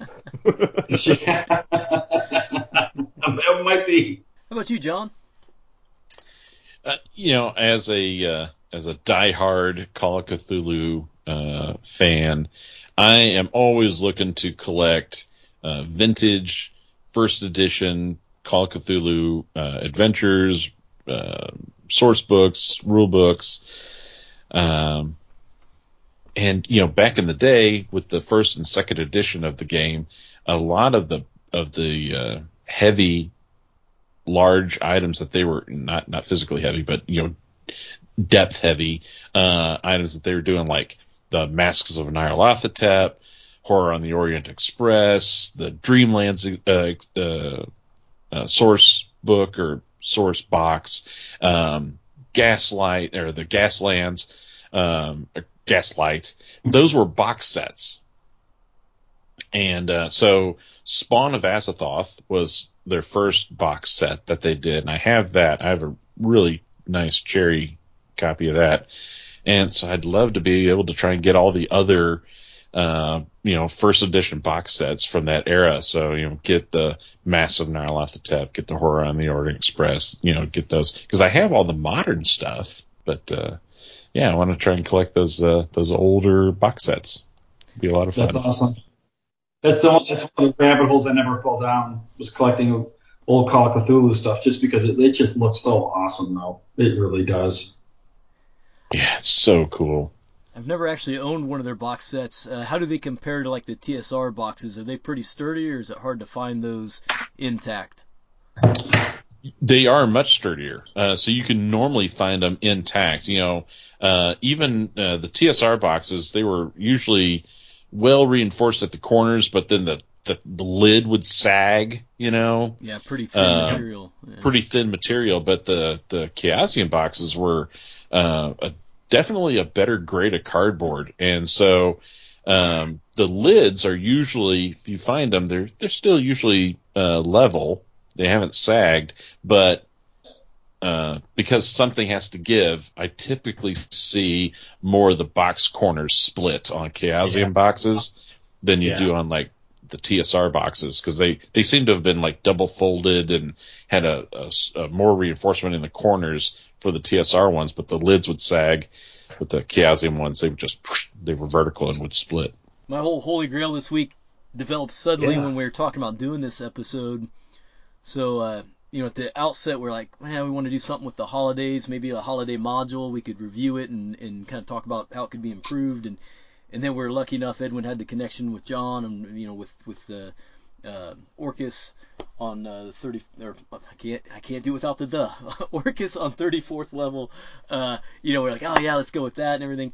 But um, initially, we were looking through magazines because we thought uh, that oh, Dragon Magazine used to always have all these holiday you know adventures in it, which turned out not to be true. uh, you know, one of those Mandela effect sort of things. Um, but what did I, I went through a bunch of my old Polyhedron magazines, which was the uh, magazine of the RPGA in the, back in the day. So it really got me jonesing for like a subscription service, you know, for something that comes in the mail, you know, every month or two months. It just has that whole calliope of of different articles in it and different things. And, and Polyhedron specifically, uh, I almost like it in my older years here more than what I do the the Dragon magazines because it was so diverse in what it had. You know, like one issue would have you know a dungeon. Okay, good, fine, can use that. Next issue might have something from Gamma World or something from Call of Cthulhu uh, or uh, or Cthulhu. Man, I'm still hitting that wrong. Uh, but uh, you know, just the, the, the whole zoo there of it being different games and, and, different uh, writers and stuff. It just uh, I really enjoyed you know getting that back in the day, and uh, you know I, I'm looking around. There's there's just not a lot like that. Um, you know I, I know that you know there's the zines on uh, Kickstarter, you know tons of those, but it's kind of like I want to be able to just like pay one price and just have it you know, surprise me in the mail and not, you know, go out and hunt it mm-hmm. down mm-hmm. every every so often. Yeah, that's that's look. Kickstarter's had some wonderful effects on the industry. Most, you know, 99% positive. Uh, the only negative part of Kickstarter is that it has taken, it's changed everyone's business model from from either just straight up publishing, including the way we do, you know, way Pacesetters even do that. Right? Kickstarters are our major business model now but it, it really got rid of anything. If you, no one's going to do a subscription service when Kickstarter exists because they, they're just turning Kickstarter into a subscription service, right? Because there's a couple magazines that do that now. Folio is that that one of them maybe, um, and a couple different ones. But I, I know what you're saying. I mean, if, if someone put out something like Polyhedron today, I'd I'd be all over it. You know, there is a magazine that I am loving that is being kickstarted. At least it's only had two issues. And uh, Knock, have y'all seen the Knock yeah. magazine? I think I saw advertisement yep. for yeah. Man, it is freaking great. Um, there's only two issues out. I've got them both. Um, and I missed the uh, I missed both of the kickstarters. I didn't do either of the kickstarters for this. I just went to the uh, website, placed orders, and you know mm-hmm. they they got sent to me from France and they're awesome. But they've, I think in issue one, it was a collection, primarily a collection of articles from blogs that they were just scouring and saying, oh, this is a good one, this is a good one. And then they uh, retooled uh, uh, those articles with new art. And then I think in issue two, I think it might be half and half of uh, um, original material written for that magazine versus half of uh, you know blog articles that they found. Again, all of it you know punched up with amazing art because I mean this thing sort of like. Uh, uh, Borg, where it's just a, a an art book, you know, Mörk Borg is an art book with a with a game in it. The, these knock magazines are art books with uh, old school essential, you know, style, you know, old school gaming, OSR gaming material filled in it. That uh, that game that I'm running, that uh, Swords and Wizardry game, uh, in the Tower Silver in the shadow of Tower Silveraxe, I am cherry picking uh, rules and house rules and things like that from Knock Magazine to uh, run with my players in there that are just a ton of fun. You know, because we're starting out at first level, and you know, there's nothing more fragile than a first level character, like a first level thief or a first level wizard. I mean, you're gonna, you know, you're gonna die in a stiff breeze, right? um, yeah. One of the uh, really clever articles that I just super zoned in on was uh, how to use your hit dice instead of only using your hit dice when you level up to uh, refigure your hit points. Use hit dice to soak damage. So every time you get attacked, and this is great for characters that are one through three, you know, every time you get attacked and you're hit, before you apply the damage that's been done to you, roll your hit dice. And whatever your current hit dice is. So if it's a 1d4 or 1d6 or whatever it is, roll that and, a, and subtract what you've rolled, soak up damage that's coming in. And we house ruled it to where if someone hit you, they're going to do at least a minimum of one point of damage. But yeah, my monsters will attack. They roll a d6 to hit, you know, for, for the damage. And then my characters are rolling, you know, a D4 or D6 for soaking. Normally they can reduce that down to a one, but sometimes they don't, you know, and they end up taking three or four points of damage. But yeah, that was, that was a really, yeah, that's a really great article. That's just one of them, you know, from this, uh, from this, uh, knock magazine. So super cool. Love it. Yeah, things were a little bit compounded because I, uh, I had, uh, you know, I was trying to get all caught up on my reading, and I had gotten uh, Tom Wilson's Back to Basics, the the hardbound version of I think the first yep. ten of his or whatever. And that yep. also is like reading through those, like, man, I would have loved to have gotten that in the mail and sat down and read it, you know. you know, it's nice to have in the hardbound too, but uh, I don't know, just bygone days, you know, a lot of nostalgia there. Super, yeah. All right. Well, did we we got through everybody, didn't we? I think, so. All right, I so I, I, think that puts us into the uh, letters from the homeowners association here. We just got a letter. We just got a letter. We just got a letter. Wonder who it's from. My opinion, this letter writer is a total wacko. All right, folks. If you have anything that uh, you want to bring before us here, you can always email us at thisolddungeon at gmail.com. Uh, we have two letters this time around. Uh, the first one's a return uh, listener here. John Williams, and I'm I'm pretty sure at this point that this is the composer John Williams. Uh, it just has to be. We talk often him and I uh, through these emails about the sound quality. Has to be him. Uh, he says, uh, I've been watching, or I'm sorry, I've been catching up on other RPG podcasts as one does, and I think it was on Grog Talk that they had a guest from TSR who basically said that the movie studio was very controlling of the final version of the product for the Indiana Jones RPG and they're the reason why you play as the main characters from the movies, and everyone working on the game disagreed with it, but had to go along with it because of the contract. But the complicated NPC character creation rules in the back of the game are basically there so that you can make your own characters to play the game without using the movie characters. So that was a comment we had talked uh, when uh, uh, Bill Slavicsek was on. We had talked about uh, properties and uh, how TSR had kind of botched their uh, chance to use the Indiana Jones property, and he was just responding that that, that was part of the, the reason why that game was so weak, and everybody had to play as you know some character other than Indiana Jones, and only one p- player got to play as Indiana Jones. So I, have never had that game. Has have any of you guys ever owned that game? Yes. yeah, I owned it when it first came out. Yeah, I have, I have all the modules, the whole, I got all of it, but I, I don't. I need to go. I, am gonna go find that Grog Talk and listen to see who they were talking to because that's not my recollection of what happened with Indiana Jones because they did the same thing with the, when they did the Conan RPG, the exact same thing. So I'm, I'm not so, so sure how much of that is. It doesn't sound very accurate to me. I, I, I think when TSR bought licenses, I don't think whoever they bought the license from really gave a crap how they did, designed their rule system. It was more about what the product was, the end product was probably going to look like, and it didn't violate their IP image. Yeah, I would find it strange. Uh, I mean, I, I assume that. Well, I, hmm. Yeah, I, I can't imagine. Go ahead. No, I just can't imagine. Who owned Indiana Jones back then? Was it Paramount? That's what I was wondering, whether it's Paramount or Yes. Lucasfilm. Yeah.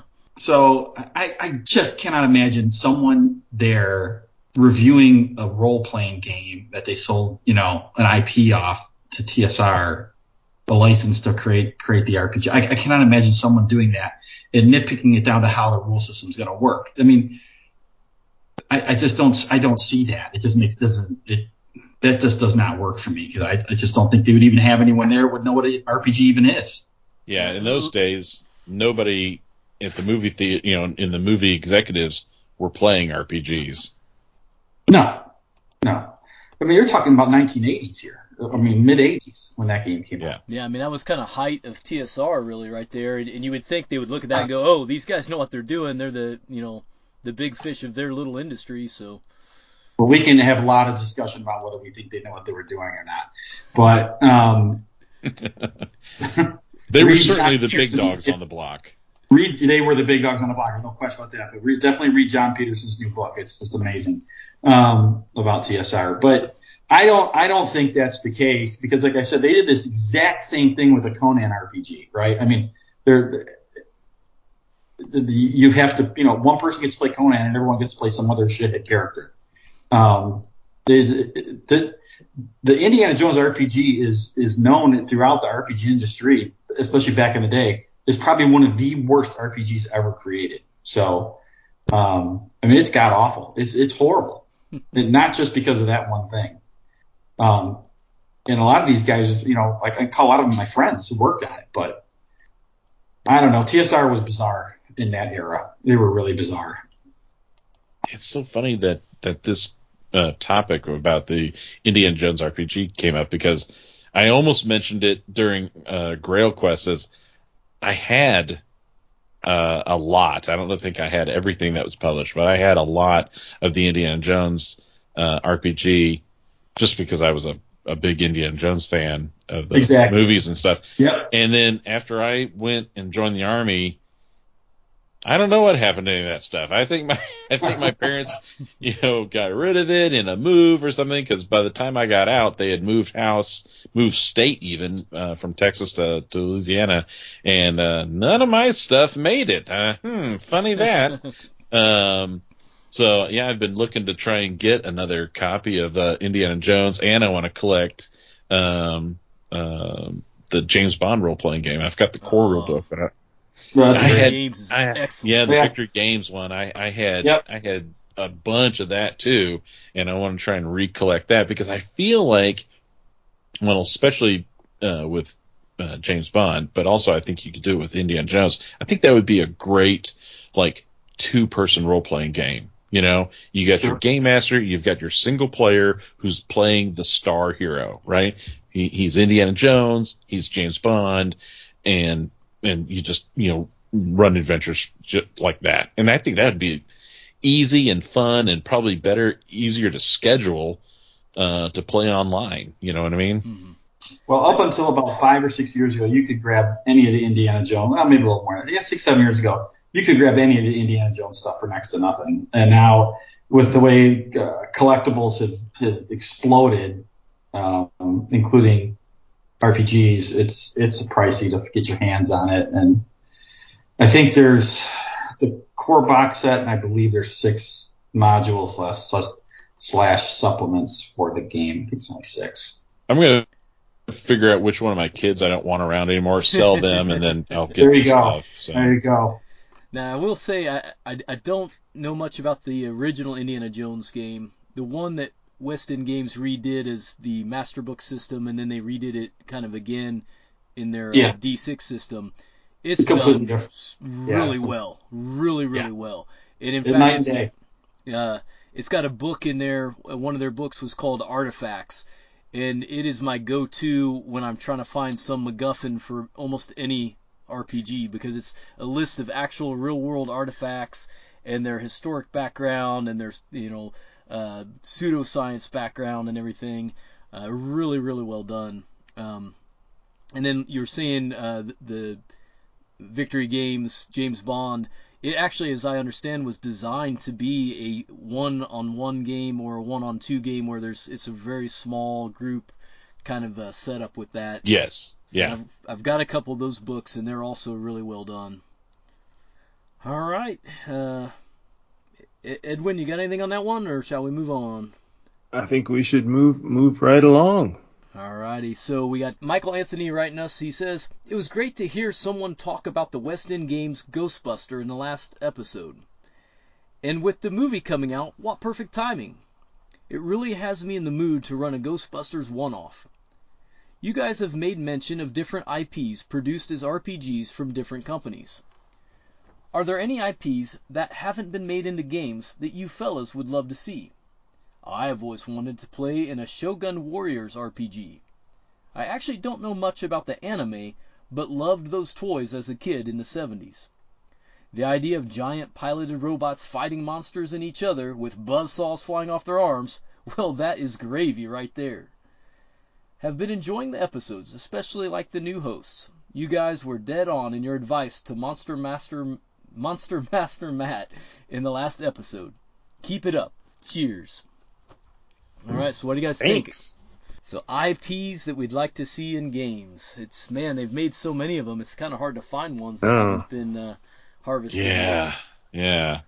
And I play so few of them. I feel like I'm I, I'm not a big IP gamer for for whatever reason. So I don't I don't have anything to add to that particular, uh, unfortunately. So I've been talking with myself muted. Um, I agree with you guys. I, I think uh, I I would be hard pressed to find a IP that hasn't been at least anything classic that hasn't been at some point done something with a with an RPG. Um, and I'm not a big IP like Edwin. I'm, not, I'm the same way. Like I like I don't I can't stand the Marvel superhero role playing game. It just does nothing for me. And I love Marvel comics, but it's just not my thing. The game to me never didn't work. I don't know. I, I that's that's a tough one. I'm not an anime person at all, so that that rules that out. I am um I am kind of excited for the the Rivers of London game from uh, Chaosium coming out in Yeah. the near future because that's a fun that's a fun world. Oh, hey, speaking of, I'm reading back through that email. Speaking of Ghostbusters, if you guys haven't seen Afterlife yet, you, and you like the first Ghostbusters movie, I'll put that in there. You need to go see it. It's it's absolutely fantastic. That's Yeah, my I- movie review for the week. It I Definitely want to go. I, yeah. It's really good. It, I, I, you know, I, I, first all, I haven't been in a theater in a year and a half because in Michigan they closed everything forever. But uh, anyway, uh, it, it was just phenomenal. I don't know how what else to say. It was. Uh, it, I'm not the biggest movie buff in the world. You know, I, I love going to see movies, but um, I'm gonna I'm gonna laud over this one. This was a great movie. So if you like the first Ghostbusters, you're gonna love this. Yeah, I took uh, my son on opening night. He's nine, and uh, Okay. it was it was perfect because like there was stuff in it that he just thought was cooler than hell, and there was Yeah. stuff in it that like I was like, oh yeah, man, that's a throwback to this or that, and uh, it just hit us both right in the spots we need to be hit at, and uh, really had a good time. Yeah, I went with my 21 year old daughter, who was, I mean, you you you, you think, oh, 21 year old, you know, they know Ghostbusters one. I don't think she's ever seen it. I mean, it, that, again, the movie came out how long ago? 30 years ago. Yeah. So she ab same way. I loved it for a lot of a lot of our, you know, my 57 year old butt reasons, and she loved it for her 21 year old reasons, and uh, uh, just a great movie. So. Uh, Podcast listeners, go see Afterlife. It's a, it's a great movie. Yeah, I kind of I'm felt it almost it. had a uh, like like an infusion of like Ghostbusters and Goonies kind of mixed a little bit together. No, no, no doubt. You know, and, and even when we're sitting here talking about Cthulhu stuff, and I mean, there's no Cthulhu stuff in it, but there's ghost. You know, it's still ghosts and Ghostbusters. There was, you know, um, horror is not the right word to use, but definitely some, some suspenseful parts in it, right? And um, you know, they're they're not afraid to make you uh, sit back a little bit in your seat for a second. So um, Oh. I, I loved it. Yeah, Yeah, I I mean, I think about uh, the original Ghostbusters and the the librarian ghost. yeah. I mean, they they played that whole scene, other than Bill Murray, you know, uh, being a little bit of a cut up, which was the Sure. Absolute. I mean, being the professional comedian he is, he hit that exact right note. You know, where it wasn't too slapsticky and it wasn't too awkward. It was just right. And then you had this like perfectly rendered ghost, you know, doing the thing, the librarian Yep. thing, and then and then you know into the jump scare and freaking great, super Mhm. awesome. Yeah, they, they don't they don't miss out on any of that in this movie. So if you haven't seen it, go see it. Um, and if you like the Ghostbusters game, make that a Ghostbusters adventure. You'd love it. It'd be a great time. That's awesome.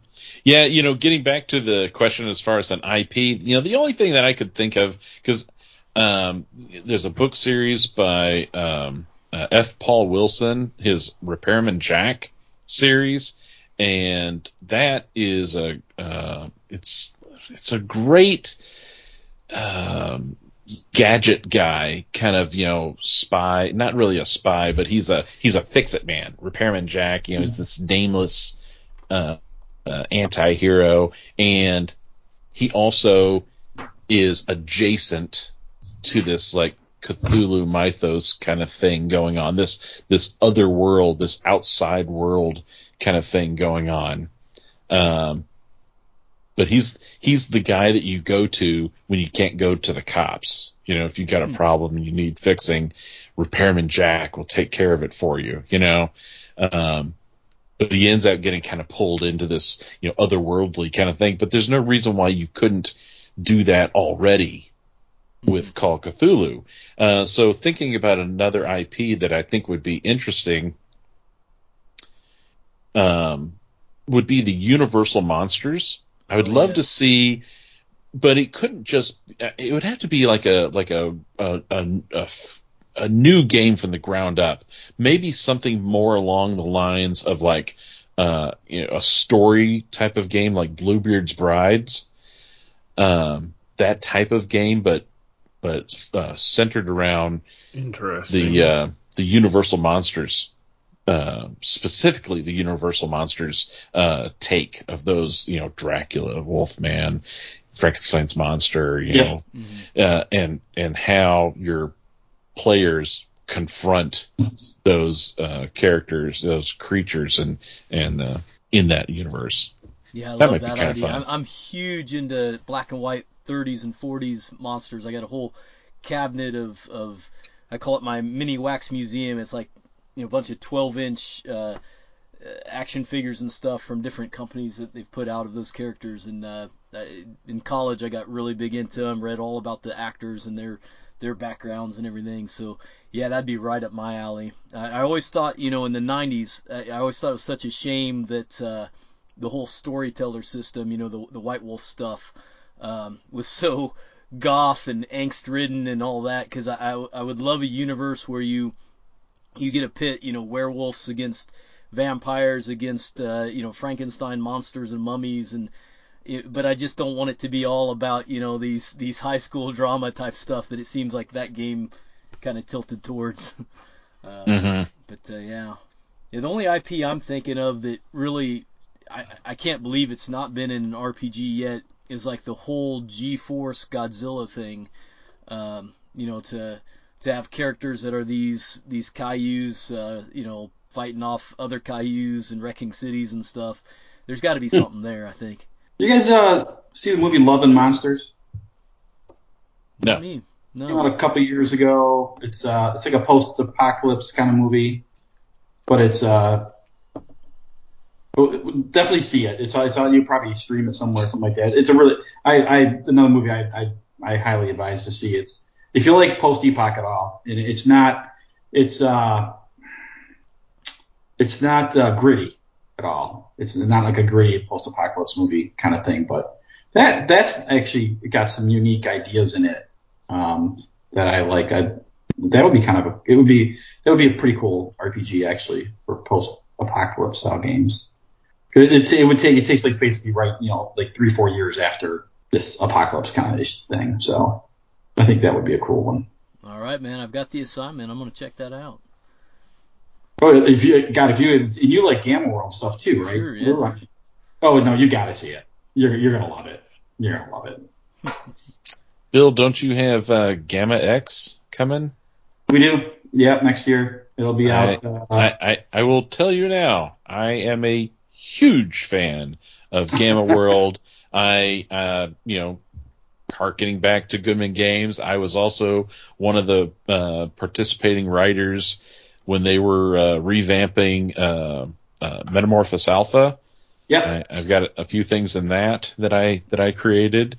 Uh, actually, Jim Wamp. There there was one evening where um, uh, Joseph Goodman launched an email out to a bunch of writers that uh, Jim Wampler and I were both on that email chain, and Joseph was asking for a bunch of mutations, and it was like an unspoken race between Jim and I to to respond back in this email as fast as we could all these different uh, uh, uh, mutations and everything, and um, it's funny because uh, Jim, I think I've noticed he falls along uh, along the uh, the line where you know you know the superhero Mister Fantastic from the Yeah. uh, so Jim uh, falls in line of calling that um, uh, plastic uh, you know, or Plasticity plasticizing or. Yeah, okay. plasticity. I fall in the camp of elongation, uh, and so we were we were both sending in mutations, and they had these two different names, but we basically wrote the same uh, definition for the superpower, and somehow they justified publishing them both. As pl- plasticity did this thing and el- elongation did this other thing. I'm like, the same thing. it just, you know, to me, it was reading the exact same thing, but it was so funny. You know, I, I remember that night because I had my laptop with me downstairs and in the in the family room. My wife and I were like, you know, that thing where you do with your spouse, where you're you're just kind of half watching TV, but maybe both of you Yep. are, you know, right? And so she's over there and she's like, "What are you?" Because I'm giggling. I'm giggling as I'm typing. She's like, "You're an idiot. What are you doing?" I'm like, "I'm responding to this email, and it's all about mutations. It's awesome." Uh, and she's like, I'm working, dear. yeah. She's like, I'm gonna get another drink. So d- Yeah, were, were those both put into MCC then? I believe they both are. Yeah. Yeah, it's interesting because there's a couple other mutations that are kind of like that, where you look at them and you go, well, this this is kind of doing the same thing this other one is. Like there's uh, light generation, which basically at the higher levels shoots out a laser, and then there's another one that's like energy projection. but, Yeah. uh, Like, Huh. There was an there was an evening, and it went for a couple of days where there was just a bunch of because a, a lot of the people that were on this email chain, they were probably doing it the right way. They were thinking about it and contemplating, and maybe doing home notes. Jim and I, I think we were both doing stream of conscious thought straight into the email. Hit send, and then like, oh wait, here's another idea. Send, and uh, so that was that was a fun night. So, um, Bill, I'm just putting it out there. If you if you need, if you're looking for anybody to help, you know, I'm I'm, going to throw my hat in the ring because I am already. When I heard in an earlier episode of uh, this old dungeon, you talking about uh, Gamma X, I'm like, I am waiting for that game. I want to play that game. Awesome. Well, we'll we'll definitely talk. You de- definitely shoot me a, a message. Like I said, I'm, the Gamma X the guy. We were going to do it. We are going to launch it the first of the year, but it's not. It's still not where we want it to be. And with our with our Kickstarters, we really like to have them like when we launch. We really want to be like 95% done with them. And, Oh yeah, And yeah. it's uh it's not. So we're gonna we moved the, this other one in front of it, and uh, it'll be probably. I think I'm gonna time it for Gary Con. We I like doing that too. I like when we go to conventions, we'll launch a Kickstarter right before, and we can kind of do a promotion during the convention and have some fun with it and that kind of thing. So it'll probably probably at this point not going to go till March, um, and then you know turn around probably actually it'll probably ship right around June. We want to ship it before North Texas RPG Con, and we'll you know re- retail reveal it reveal it at that point. But yeah, we're really excited about Gamma X, and we're really excited about it. And we got Jim. We've talked to Jim about some stuff, and um, he kind of interviewed. he's Yeah, awesome. kinda- he's so he's great. we talked on the phone a couple weeks ago, and, and he did something with me with uh, Scientific Barbarian number four. I think he's got a short article on it and that kind of thing. So yeah, we're we're super excited, but I don't want to get off into a in, into the weeds on that. We can we can do that down the road. But I appreciate you bringing that up. We are as excited as you are. I, I love Gamma World. I just absolutely love it. It's it just seems like it. Uh, I know there's there's there's other games out there. I get it, but uh, none of them are, just seem to me are are have that one E two E Gamma World feel vibe to it. So that's kind of our purpose in doing it. Yeah, I agree because uh, you know I love uh, Mutant Crawl Classics. It's awesome. Play a lot of it, but it's, it's great. It's almost more Stone Age and a little little more of uh, Uh, kind of m- more comical than how I remember Gamma World being. So I, I'm definitely looking forward to, to your Gamma X version. Yeah, yeah, MCC, yeah, MCC has that taste because it, it is also engineered for the zero level funnel. It's engineered for yeah. Gonzo fun. I was gonna, where, word, you stole my word. It's a it's a Gonzo DCC product, right? I mean, yeah, total. It, what it does, it does great. It, it, it's amazing what it does. Yes, it does. Yep, it sure does. And there's room in in the in this field for both games for sure. Yeah, yeah, awesome. All right. Well, if that uh, wraps up everybody's thoughts on that, I think we're ready for the yeah. main event. Woohoo! This old dungeon.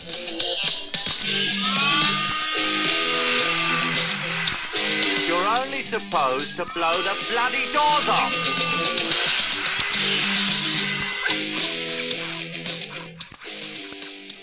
All right, folks. So our our goal amongst ourselves this time around was to bring you some ideas for holiday gaming. Uh, so these are games uh, that could be played uh, at any holiday. It doesn't have to necessarily be you know Christmas or or Kwanzaa or whatever you're about to celebrate. But uh, we we kind of split into a couple groups here. We've got uh, some of us are going to present games that are already out there that you can play that are you know already pre-made ready for the holidays. And then I think Bill and I uh, we've got some old games that we think we could translate into a holiday theme. So uh, we'll all kind of jump on each other's uh, discussion as we go here. Is there anybody who wants to start us off tonight? I think you should start us off tonight. all right. Uh, yeah, here we go. Okay, I'm gonna I'm gonna try to taper mine down. I think I went a little overboard as I often do, uh, and, I, and we're already kind of long in the tooth, but but well worth it as long as you guys are fine with hanging. Uh, I, you know, I'm happy to, to go to the end of the program. I just uh, know that you know I feel bad for John. I don't know if you knew what you were getting into when you signed up with us, but uh, we love to talk. And me personally. Oh yeah, this, this this got me so jazzed up. We're probably going to be here till midnight. So bring it on. All right. all right. So uh, so when when we kind of settled on this premise of uh, maybe taking an old game and, and putting some holiday trappings on it my mind immediately went to uh, the the worst debacle of a holiday uh, theming that ever happened, which is the Star Wars Holiday Special. Yes. You seen this? I saw yes. it when it first aired. Yes. Okay. Can't okay. unsee it. you can't unsee it.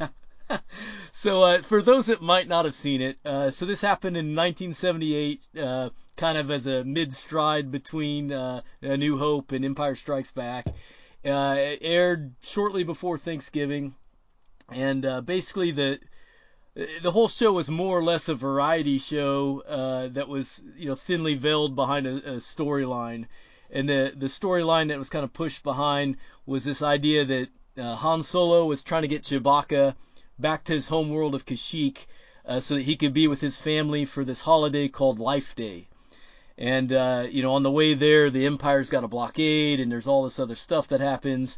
And there's some singing and dancing and a cartoon and, know, Bea Arthur. And the next thing you know, uh, you know, Princess Leia is singing a song about Life Day, uh, that's, uh, themed to the, uh, the Star Wars theme song. Uh, so, yeah. So there's that. Uh, so a lot of Star Wars fans, uh, you know, obviously pay on that one.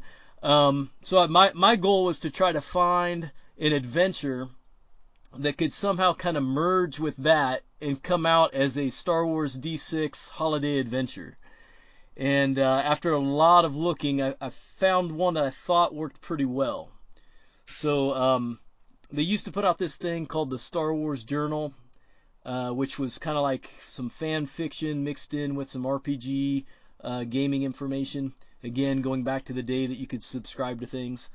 but uh, there was a, a, in issue one there was an adventure called Stranded, uh, written by a guy uh, by the name of it just lost just flew out of my brain. Um, I'll get back to you on that. Oh, oh, Chuck Chuck Truitt. I'm sorry. So this was written in 1994 by Chuck Truitt. It's called Stranded. It's just a short little adventure. Originally, the deal is that the players are escorting this uh, kind of anthropological team that's investigating this old mining planet where they think there's this race that has suddenly shifted into sentience. And uh, because the race is just newly sentient, they've got a very gruff demeanor.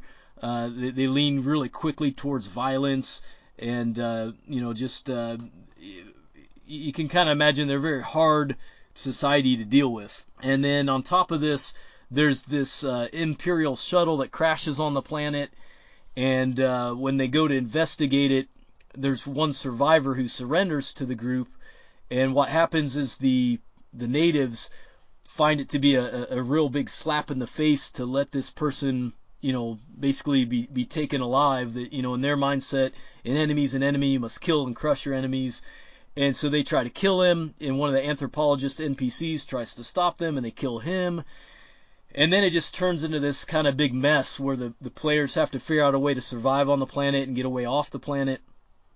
If they rescue the, the Imperial governor that was, you know, surrendering, he knows about this spaceship that's off in the, the mining colony that's been evacuated by the, the Empire, or I should say is being evacuated. Um, oh, and I, I, forgot there's this whole thing where there's these insects on the planet that eat metal, so the the players can't go back to their ship because it's basically all the wiring's been devoured and stuff. Um, so it kind of goes on from there, and it's it's sort of a sandbox sort of adventure, which is somewhat unusual for the D6 Star Wars, uh, where it just kind of is open ended at the end. So I'm going to take that, I'm going to merge it with the uh, holiday special. Uh, to do this, I kind of think what what you do is you set it up uh, instead of them escorting, you know, the, the anthropology team. in all holiday specials, one of the things you, you typically see is, uh, you know, people got to reunite on the holiday. That's a big theme for holiday, uh, you know, stories and, and movies and things.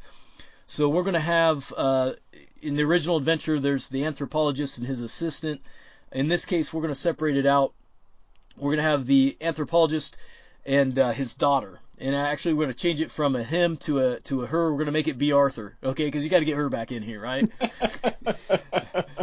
Bad Mike would appreciate that. So, uh, so uh, we're going to have this. Uh, uh, what's the character's name? Uh, Doctor Nader. Uh, that's going to be you know played by Bea Arthur, and she wants to get back to see her daughter, who's been on this this uh, kind of anthropological expedition on this abandoned mining world, and uh, the daughter her name's uh, Kervina. It's a, a, character from the module. That way you can just take the stats and the characters as they're written. Um, and it, that's going to be like a gorilla in the mist sort of thing. She's on this planet trying to understand this this new sentient life form that are really, you know, again gruff and rough and violent. And uh, so you got to get this this doctor to see her her daughter, and we'll we'll go with the life day thing. I mean, that's not a you know as goofy as it sounds. If you think about it, if you have a whole galaxy full of life forms, all with their own cultures and religions, maybe you know maybe back in the days of the old republic they had like one unifying holiday to celebrate all life. So they're, they're you're trying to get get the doctor to his daughter or her daughter uh, for life day you know to, to have that embrace. Uh, so you get to the planet. Well actually before you get to the planet it's being blockaded somewhat by the imperials because they're abandoning their mind facilities. We're going to have it happening like right there on the spot uh, they've decided that the the metal that they're trying to get from there uh, isn't in the supply they thought it was. Maybe the insects had kind of eaten some of it up or something, and uh, they're abandoning their post. So you got all these these Tie fighters and uh, yeah, cruise ships and whatnot, dreadnoughts there. So you got to figure a way to sneak into the planet or fight your way into the planet. You land, you go to the last space where the transponder for the daughter had been going off, and all that's all that's left there is going to be you know, like uh, little fragments and stuff, kind of hinting at the idea that there's something on this planet eating metal. Uh, they, they push forward, finding a trail, you know, leading them to where they think the daughter will be, and at some point you have to have them come in contact with the uh, this planet is called Kara, and the, the aliens are called Karians. Uh, so they, they come in contact with the Karians. You, you give them that chance to try to, you know, figure out how to, you know, make some sort of uh, on eggshells alliance with them, and they can maybe tell them where the daughter's at. And then as that's going on, you have the crash of the Imperial shuttle, just like in the original module.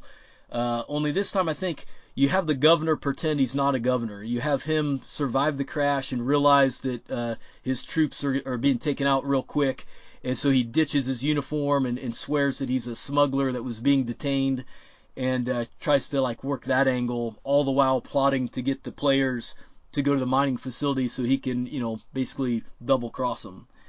So uh, again, I'm, I'm, I'm trying to get this out as fast as I can. It's maybe a little too complicated for a short piece like this, but uh, I'm gonna say it sounds like you've got about uh, two months of uh, two months of gaming planned out. It's awesome. yeah. You're committed. Go for it. Go yeah. for it.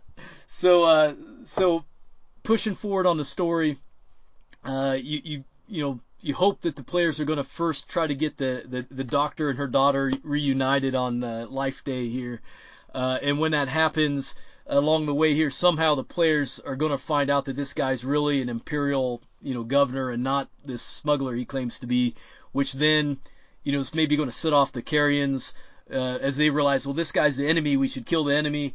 And then you got to have that whole confrontation, and uh, hopefully there could be, you know, peace, uh, you know, resolved there. And then you get to the Life Day celebration with the daughter, and maybe there's an exchange of gifts, and something happens. Uh, you know, you'd hope maybe the the governor is approached in some sentimental way that maybe changes his heart because that's another big theme in these holiday uh, movies and stories is a you have somebody that's your enemy or something that has a change of heart the whole Scrooge thing you know um, and so then you realize oh your ship's destroyed these insects have probably destroyed it by now or whatever and the only way off the the whole place is to go back to the mining facility you know far away from the jungle where the insects are and and steal a ship there. So then you got to trust this guy right? You know is he going to double cross us or not?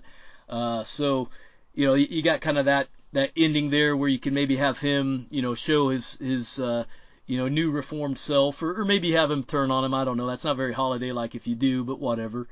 Um, and, and there you go man. That's you know uh, you, you gotta somewhere fit in a song and dance, maybe during the Life Day celebration, because uh, you know gotta gotta get that from the holiday special there. But uh, that that's that's my pr- proposition in a nutshell of how to change Stranded into a, a better version of the hol- holiday special for Star Wars. Nice. Wow. Are you going to uh, play some uh, some music or something from the uh, or some visuals from the original? Oh, you got to man, get some Jefferson Starship rolling out. Yeah, for sure, oh. man. you know, there used to, you know back in the day there was the uh, there was an album. It was a it was a like a real synth. synth oh, the, the you know, disco, synth, yeah. The Um, disco uh, Star Wars album didn't have any uh, of the licensed imagery, so it just had like you know two generic people with bubble helmets, you know, and ray guns on a planet, and and had a a, a a tweaked version of the Star Wars theme and a bunch of other, you know, tweaky synthetic uh, space themes. You could play that. Uh, speaking of Life Day, it's funny that you should bring this up. So, um, uh, last Wednesday, the Wednesday before Thanksgiving of uh, of this year, 2021, um, a new Star Wars comic came out in which it was all about Life Day. So they have they have made Life Day now canon in the Star Wars comics. Awesome. There you go. What do you have going on, Bill? All right. Well, I I selected. I, I stuck with uh, Dungeons Dragons theme, and I pulled out um, an old module from 1992 called Quest for the Silver Sword. So, a little backstory here because a lot of people aren't, you know, may not be familiar with this. So, the last version of of classic Dungeons and Dragons or basic Dungeons and Dragons came out in the real early 90s, 91, 92, 93. We, a lot of people call them the Black Box Edition. I don't know if you guys are familiar with it. Um, or classic Dungeons and Dragons. Um, so it was a, a large black box, um, and uh, with the red dragon on the cover. And these that that product had a book in it. It had cardboard stand-up figures, and it had large fold-out maps, color fold-out maps for 25 or 28 mil, millimeter miniatures and that kind of thing. So it- one of the was- modules. Was it the ahead. one that had the was it the one that had the rule cards that kind of worked you through Yep. how to run it? Oh yeah, that's a really Yeah. good addition. It had, it had actual rule book, but it had the rule cards too, so you could yeah walk your way through playing. It was that kind of a cool thing for people who've never played before. Uh, anyone who knew D and D just kind of threw them away, but um, it was very it, it- it's very actually a very innovative stat. And to me, it's I love BX, but I'm telling you that the black box version or Dungeons Classic, what they they called it Classic Dungeons Dragons, is what TSR called it technically. It is a, just a great great version of the game. And they put out a bunch of modules for it. And this, uh, they created a little campaign setting called Thunder Rift. And the second module they put out for was called Quest for the Silver Sword. And this module takes place in this little town who uh, is under a curse of uh, persistent winter. So that's that's kind of where my my mind went to when we talk about holidays. You know, I went to the whole winter theme. Uh, you know, keeping keeping all the you know, it's a touchy subject, right? If we get into Christmas and we don't want to talk about the religious aspect of necessarily in, in, in gaming because we want to, we want to just, you know, stay more neutral. So uh, What, what are you saying? All of our Christmas adventures have Orcus in them. there you go. I always There you say that my favorite Christmas movie is Die Hard, man. exactly. Um, but anyway, so I, I, I pulled this, you know, I pulled this, this module out and I just flipped through it and I'm like, it's even got, so being me, I kind of went back to pure nostalgia and I'm like, okay, so what can I do with Quest for the Silver Sword? You got this town. It's, uh, there's a forever winter going on. They're under this curse. Uh, and it's, this is, you know, it, it comes from this, this keep, nearby abandoned keep, and you got to go in there. PCs go in there. It's a, like a second level adventure. PC's got to go in there, defeat a couple bad guys, and beat this uh, ice golem that has this magical sword imprisoned within it, which is what's causing the curse and all that. And, and you know, my mind's thinking, okay, that's kind of cool, but it's not very festive or holiday like. So how do I make this a holiday kind of adventure? And uh, so I'm sure everyone's familiar with Santa Claus is coming to town, right? The old uh, clay or stop motion. Yeah, Rankin and Bass. Yeah. Yes, Rankin Bass. Yeah, claymation. And I'm like, okay, so I can do something with this. So instead of there being a, a ice golem were rat thing, we're going to put a, a, a winter warlock in there, and uh, he's captured this. this oddly enough, this this module has captured elves. so we've got we we're going to have Chris Kringle with his captured elves in this keep, and you got to go rescue him so he can go take care of business and all that kind of thing. And uh, that's kind of my idea where to spin this off again. And you could, like I said, you could take that Winter Warlock character that's in that in that little, uh, I don't want to call it a film, but you know that hour special, Christmas special, and just kind of make this the D and D version of that of that show. And uh, the PCs get to interact with all this, the, those, you know, kind of those characters you can, uh, you know, tailor in the way you'd want to. But that's kind of how I would do it. And I would have this Winter Warlock capture these elves and, and this Chris Kringle dude and and got his magic sword and now he's got this forever winter because that's what he wants to do. He's a winter warlock after all, right? So what are winter warlocks like? They like winter. So what's better than uh, winter that lasts forever? And uh, so anyway, it's a little low level adventure and you get to kind of go uh, save uh, Christmas. That's really not Christmas, but you get to save it anyway. That's awesome. I like the sound of that a lot. Yeah, that's really It's- good. it's, it's, it's a great little. Pri- okay, so now I'll get on my on my on my stool and I'll I'll I'll pimp the, the actual product the way, or just run it the way it is, which is fun. But um, these were really cool products. So the module itself is only like 16 pages, but they did a lot of innovative stuff with this thing. So you've got you've got the a 16 page adventure book. You've got a regular gatefold TSR cover, right? So you got a map on the inside of the cover. But the really cool thing about this is the map. You know, it's it's all number keyed, right? The keep is it's the only the only actual location of the adventures is keep. But there's a player description for every room. Well, they've got those player descriptions. Not only are they in the book, they're on the inside cover, matching it to the numbers. I wish we had a video thing I could show it to you. It is really cool. It is really cool. So you don't have to. You're not constantly flip. You know, the PCs go from room 10 to 11. You don't have to flip your book open. You can just read the player description right there off the off the screen, um, the inside screen of the, the cover. And I thought that I think that's just they did it with that all sounds these- really nice. They did that Yeah, with but- all these uh, the six or seven adventure modules they did for the Thunder Rift. They did it with all of them. The other cool thing is you you get a you get a 20 inch by 30 inch map, color map, fold out map that's good for miniatures, and they give you 16 cardboard cutouts also come in this module.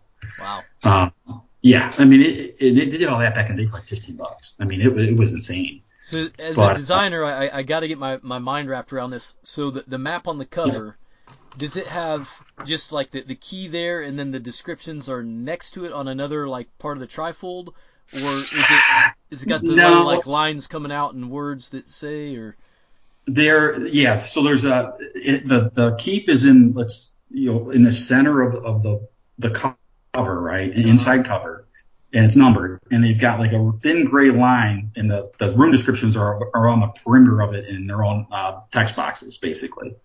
And there's a line, and it doesn't matter. It says room number 11, wine cellar, and you just read, you know, the first thing you notice in this room is uh, ornate wooden rack secured to one of the walls. You know, I mean, just it's got a complete player description for each one. It is actually really cool. It is the I can't believe we've never done this at Pacesetter because this is actually a really cool idea. so check that out? Yeah. it, yeah, they're they are Still great. yeah. Yes, exactly. I mean, they're they are really great products. And the, the funny thing is, actually reading back through here in this module, so they didn't really use Thaco in the classic game in the book, but they introduce it in this module actually, uh, which is really cool because they, you know, it's a second edition AD&D thing, but you never really showed up anywhere else. Um, and I'm I'm a fan of it. I think I, I don't I do not understand why people have a heartburn over Thaco. It's just why would you not make life easier? But um, for sure. but uh, but yeah, just a really cool little adventure product. And like I said, you could you could you can Christmas this up. It's got all of it built into it already. It's got some cool new ice. It's got a white widow spider, which basically if it bites you, it freezes you to death. Um, there's a ice golem in here, which is new for classic or basic D and D. Um, there's a couple other new creatures in here too. I think there's four or five, six new creatures in here. One, two, three, four, five. Uh, armor golem, spitting beetle, a ratling, which is basically a minion for a were rat.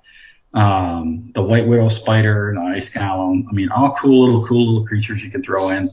Um, like I said, it's it's it's there's a prevalence of of cold throughout the keep and that kind of thing, and you find these frozen prisoners, and you got to figure out how to thaw them out.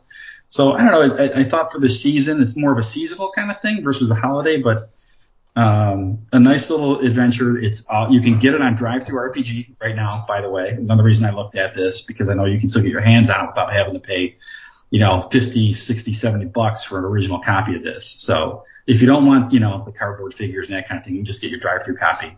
And I do believe they pod it too, so you can get a printed copy. Um, but you know, you won't get the big fold out color map, which is also sweet. So there it is. You, you sold me. I, I, it's a product that I wasn't real familiar with. I mean, I knew the the line a little bit, but that particular module I'd never heard anybody say anything about, and wasn't real familiar with the title. Yeah, it, it, it's it's basic. I mean, it's simple. None of none of the six there's six modules for for fun, the Thunder Rift campaign. There's a couple of supplements, and I think there's a mini module in the DM screen called Escape from Thunder Rift. So once you're done playing through Thunder Rift, you can actually escape and go to another campaign setting. It's like it's, they did some really innovative stuff with this uh, this product line. And the modules are all pretty simple, they're all the same. They all give you this the same thing on the inside cover. They give you a bit large color fold out map. They give you cardboard cutout figures in every module. Um, it really is a great product, and they're uh, they're fun to play. There's a couple of the modules. This one's you know it's pretty much standard dungeon crawly kind of thing. Um, but like I said, I, I would I would kind of twist it up a little bit and go with my Santa Claus is coming to town variant for it. But uh, you can even if we are getting into playing songs, you could even pull it up on YouTube and play the song. So there you go. Have to get the uh, the Mr. Cold Miser song there. Oh man, all The those Heat are awesome. Miser. All those, yes. Uh, let's see, Edwin, you had thought about going through kind of pulling out some of the holiday themed uh, modules that you know of. I know your your company Frog Game, uh, Frog, uh, Frog God Games. Uh, th- that's kind of a thing they do, right? I mean, they're kind of known for that. Well, yeah, I was gonna. So I did. Uh, we did have some. Uh, my home game. The uh, the characters rescued a whole bunch of statues from a cockatrice lair, and uh, and the statue's unstoned, and we were able to have a little Thanksgiving feast. That was kind of fun, just a little coincidental this past weekend. um, but yeah, I wanted to uh, sort of flip the script a little bit rather than um, holidaying up an adventure is going to see about adventuring up a holiday. And uh, I have had so I'm uh, I've been sort of working on our, our holiday line, and we've already talked about two of them that I've done with John Hook was Orcus on 34th level and Blight of the Moonglow Glade, so, so Christmas and Arbor Day. Um, but two others that I wanted to talk about just in sort of uh, how we got to the adventure. One of them is uh, Elizabeth Murphy's For the Love of Valentine. And uh, this basically, uh, she went back to the uh, Roman era Saint Valentine or Valentinus or whoever it is, um, who was, you know, one of the early Christians who was really messing with the um, the, the Roman order, uh, the establishment, and uh, coming in and preaching love and so forth. And uh, she also was reading up about Lupercalia and and uh, Faunus and sort of the the more you know the the existing religious uh, order. And spun a really nice adventure out of it. So I basically went and I said, "Hey, we'd we'd love for you to do Saint Val- uh, Valentine's Day," and she said, "Yes, as long as it's not. I don't have to write some cheesy love story." And I said, "You can write something as dark and whatever as you want." Um, and just ended up, I think, by going back to the the roots, ended up coming up with a really cool story. And it does have. Uh, it does have you know has some romance in it um, and of course this god of love and and so forth. And and so that was fun to also think about what that means from you know game mechanics and how does that uh, pacifism and and peace and so forth work into a you know what we most of us play pretty heavily as a combat game. And then bringing in the cultists and the the uh, all of the sort of chaos and stuff that was that was part of celebration. So that was one of them was uh, for the love of Valentine, and uh, I don't know that was a that was just really uh, working with John and Orcus on 34th level was a uh, a roller coaster. Uh, working with Elizabeth on for the love of Valentine was a uh, a much more stately process that, uh, but I would say equally enjoyable, but but spread out over well over many well months. said. And then uh, we also had uh, Brent Griffin write by Dawn's Early Light, and I, I basically it was the same thing. I said, hey, um, what do you feel about Independence Day? What do you think you can do with that? And uh, so he uh, sort of did the same thing and went back and looked at the origins of the holiday and how was it celebrated in the early days. And one of the things he latched onto was that uh, pre-fireworks one of the big pieces of the holiday was bonfires and he writes in the intro that you know there was competitions in the towns for who could build the b- biggest bonfire and that you know some town had a 140 foot tall bonfire. Oh, and, um, and I know that's still a pretty big tradition uh, in New England and I probably for Texas football games for all I know. Um, but but that it was a real rowdy violent time of year. Um, and so he sort of puts that idea at the core of the story and a town that has uh, is celebrating its first year of independence from the um, oh you know the bad guy who uh, who had been running the town. And uh, they thought they'd killed him. And of course it's D and D so people people don't quite die the way you think they will. Um, but again, so that was also just a fun. It, it's so it's been fun to see how these different authors have taken a holiday. Well, and, and actually, John, your Blight of the Moonglow uh, Glade too. I mean, there's, you know, we're talking about trees and we're talking about the life of the forest and we're talking about saving a forest. Um, so I think you took sort of the some of the fundamental concept, but I don't think anyone would read that adventure and say, "Oh, this is a holiday adventure," and they certainly No. wouldn't say, "Oh, this is Arbor Day." No, it's not like no, anyone's I- planting trees in I this I adventure. missed the mark on that actually. no, no, but I think I think that's that's actually good because if it were, uh, I mean, one of the things like as you were saying, you know, a lot of the holiday adventures are just over the top, and that's super fun. Actually, um, the frogs today, the other half of the meeting that we were not talking about Terror of Crater Lake, we were brainstorming for a whole bunch of Halloween adventures, and uh, on those because it's Halloween. I mean, those we're gonna hit you know, we're gonna hit the nail so hard on the head that it's gonna come out the other side. I mean, it's there's, there's there will be So- no stereotype So left Edwin, on. are, are you guys Right. putting together an anthology? Um, Or is that we like might eventually. I, so yeah, they're all separate projects. Oh, my okay. my my my thing is that I'm actually uh, thinking that we'll. You know, in the same way that we've been doing a, a wintertime Christmassy adventure for the last several years, I would love for us to do a Halloween adventure every year for the next for however long we can keep up good ideas.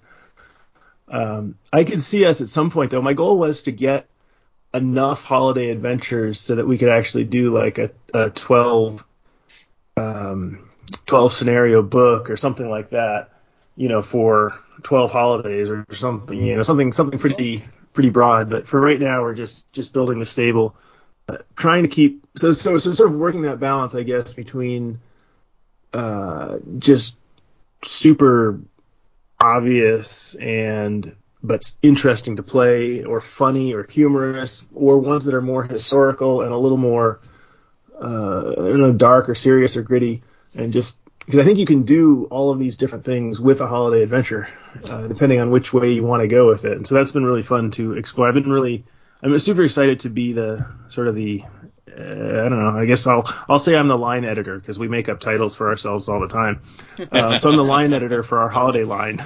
I like it. I like it. Congrats. Uh, yeah. So thanks for the promotion. That was Happy great. Year, folks. Uh, uh, but yes, that's what I was thinking about for um, for holiday adventures. Nice. Love it. I it. love it. I love it. Uh, and and it has We've been got so one much more, fun. John. Got one more. Well, do you have something for us? Oh yes, I was going into that. I thought you said you had one more. Oh no no no no no. Uh, yeah, so that's awesome, and it's been um, it's been awesome to be a, a participant, an author in that line. Uh, but thinking about uh, with today's topic of uh, holiday uh, role playing uh, and tying it to kind of something, so uh, I loved how uh, back in the day, uh, Marvel Comics, it seemed would have Christmas, ep- you know, issues, right? So, you know, Chris Claremont and John Byrne had a couple of of uh, X Men that, you know, they were celebrating uh, Christmas and Hanukkah, and you know, then mayhem occurs, right? or uh, Spider Man is, uh, you know, doing some shopping as Peter Parker, and then, you know, the Rhino comes running downtown, and now he has to go and save the shoppers as Spider Man, right? So I love superheroes and and doing a Christmas spin on superheroes. So uh, I would love to see, you know, uh, I don't have a I don't have a, a published module in mind, but I'd love to to design a uh, a short one shot scenario for something superhero based. You know, I, um, I you know I had a long campaign back in the day with the Marvel superheroes uh, game. It was a ton of fun. I really enjoyed it, but I also loved the uh, first and second edition of the DC Heroes system, and I love Chaosium's uh, Super World. Uh, so I I think I think now if I was to write it now, I think I would probably do it for Super World. But I think it'd be great to to kind of you know have a a holiday based you know superhero adventure where your your family, your superhero family is preparing to enjoy the holidays and then you know something dark and foreboding uh, occurs and threatening to to you know take Christmas off the calendar. So you gotta got to get your heroes out there to save them. The other thing that I think would be a lot of fun is H.P. Lovecraft as a writer. He loved Christmas. He wrote poems about Christmas. He just he he loved the holiday. I think it would be great to uh, do a Call Cthulhu based scenario with a, a Krampus creature Yeah. that's you know going to be uh, uh, thwarting your your holiday spirit, you know, because the Krampus you could you could definitely do a uh, a version of a ghoul, you know, almost like this beefed up elder ghoul as as a Krampus and having it, you know, trying to steal children from from uh, the rich people. You know, in fact, kids have gone missing from this, you know, uh, rich neighborhood, and the police are baffled, and uh, your your investigators, you know, step in and are in the right. They're the right people in the right place at the right time to to uh, do that investigation. I like it. Yeah, there, there's something about mixing uh, Cthulhu and, and, and Christmas that makes you not want to open the presents. You know, you just what's in that box, man? I don't know. I don't know. What's in that box? Well, whatever it is, is Yeah, going to drive you insane. Completely. I, I love the idea of a superhero Christmas story. I think uh, the feel good uh, storyline of superhero adventures goes hand in hand with Christmas stories. I, it, it's a great opportunity, but all that's I was a champions guy, so that was my thing. But yeah, I, absolutely. Yeah, definitely that, that silver bronze age uh, Yeah. altruism kind of thing. That yeah, that's perfect.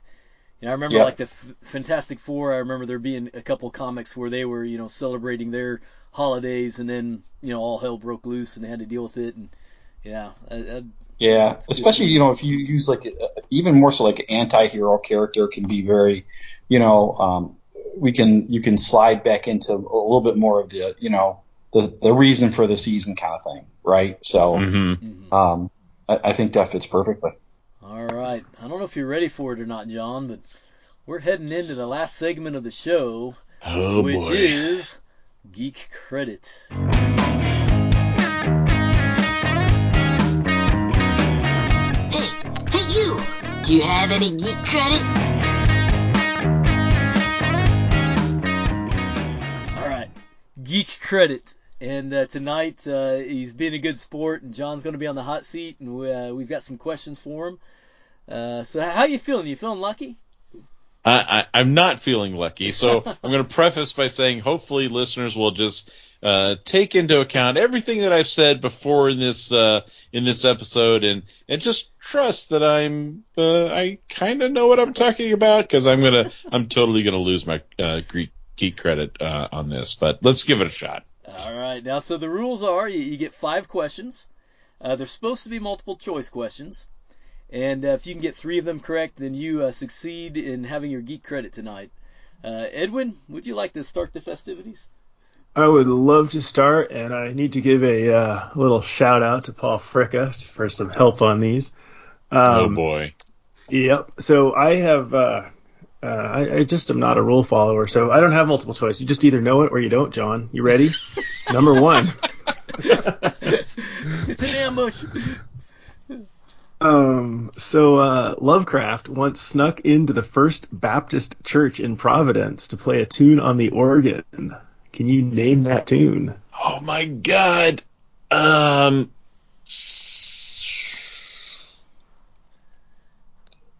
I'm gonna say chopsticks. Yes. Is it really? We have We no have bananas. no No, it was not. It was, yes, we have no bananas. yes, we have no bananas. Oh, I missed that. I, I thought it was chopsticks. I forgot because I I was uh they kicked been to that off church. Necro- I was in that church. They kicked off Necronomicon and they even played Yes, we have no bananas on the organ. Dang it! I gotta say, I, I had no idea, but I was thinking of the Simpsons episode where they tricked the organist into playing In-A-Gadda-Da-Vida. That was going through my mind.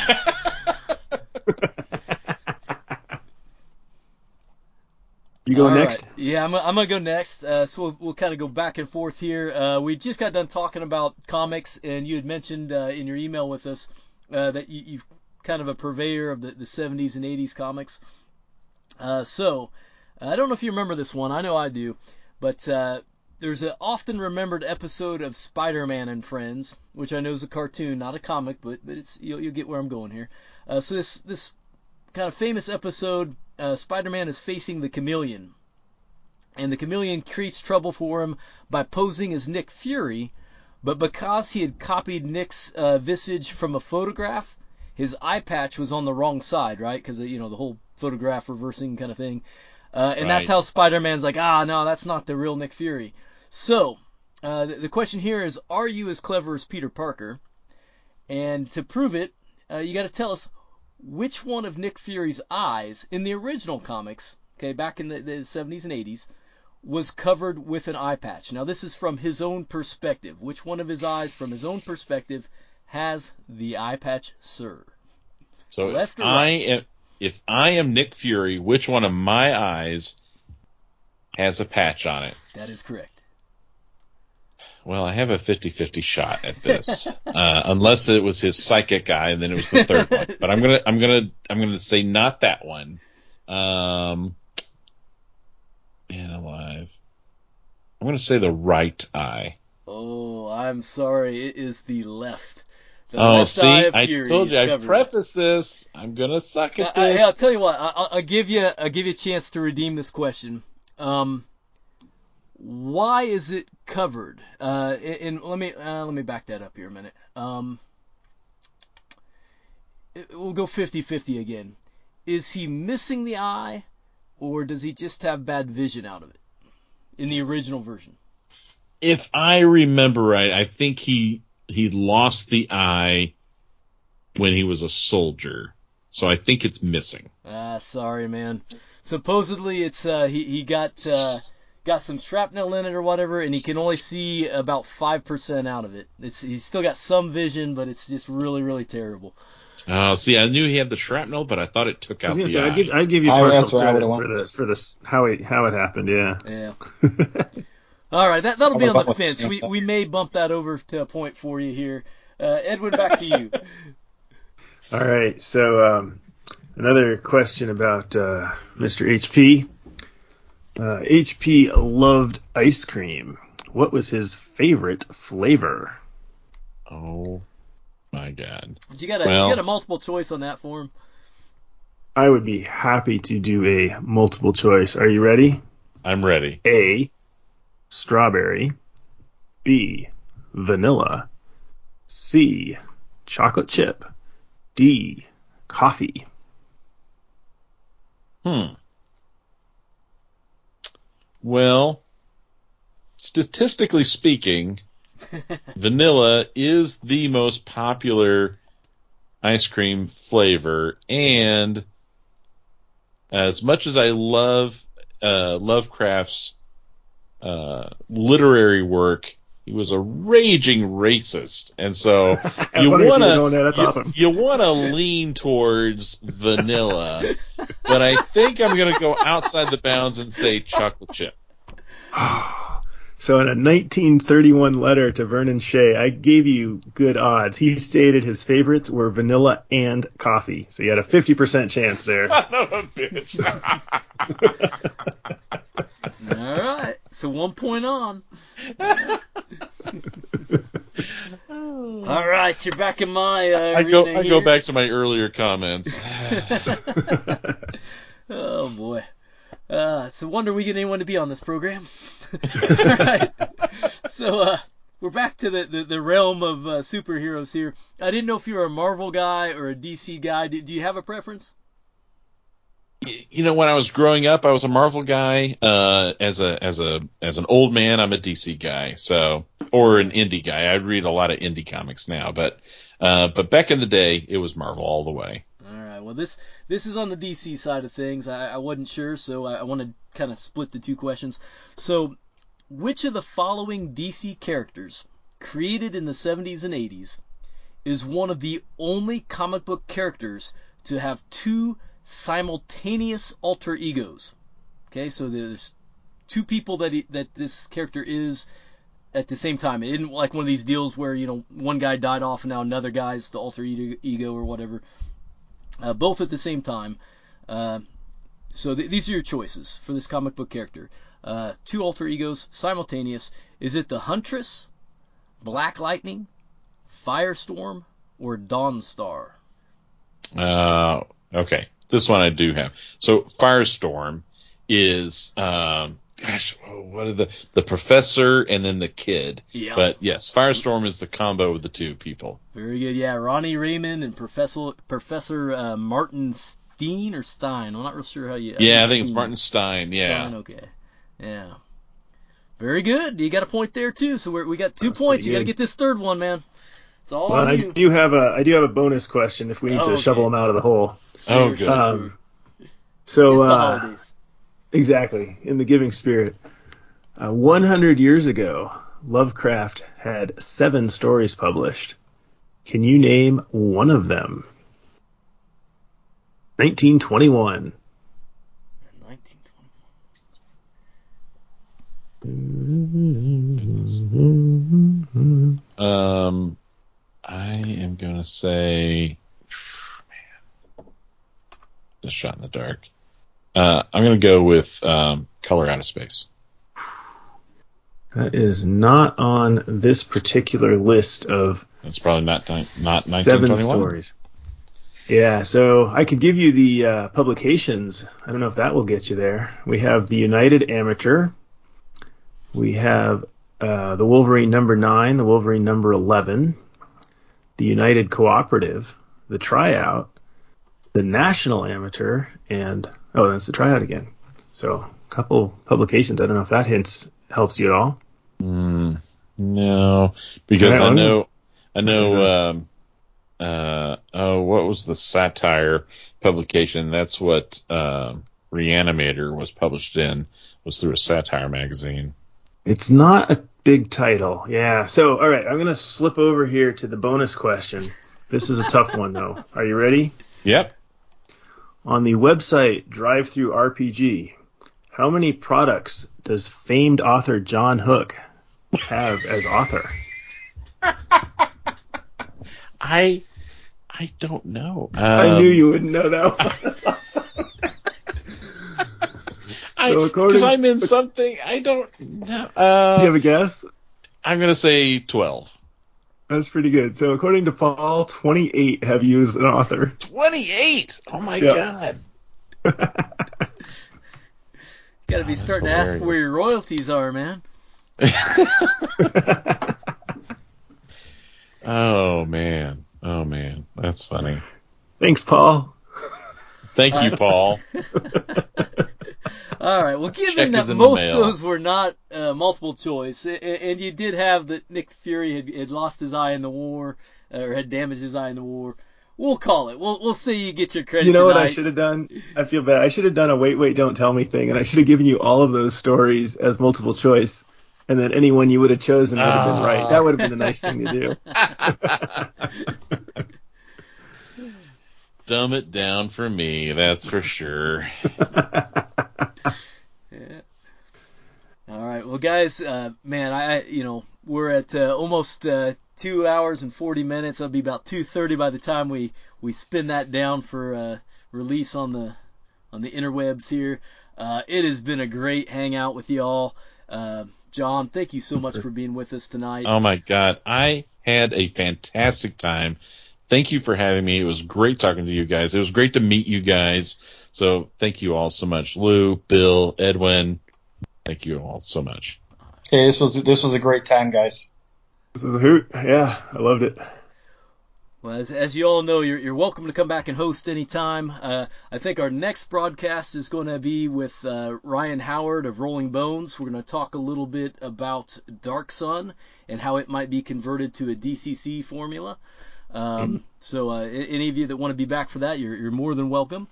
But until then, uh, folks listening, thank you so much for hanging out with us. And please, hey, send us some uh, mail. I, I love it when I see we got something in the mailbag.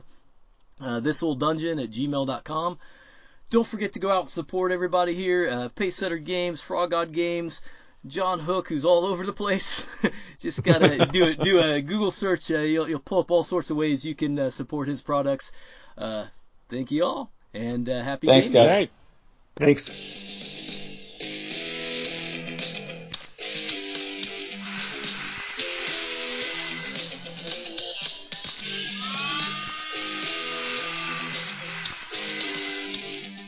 Tonight's episode of This Old Dungeon is copyright 2021.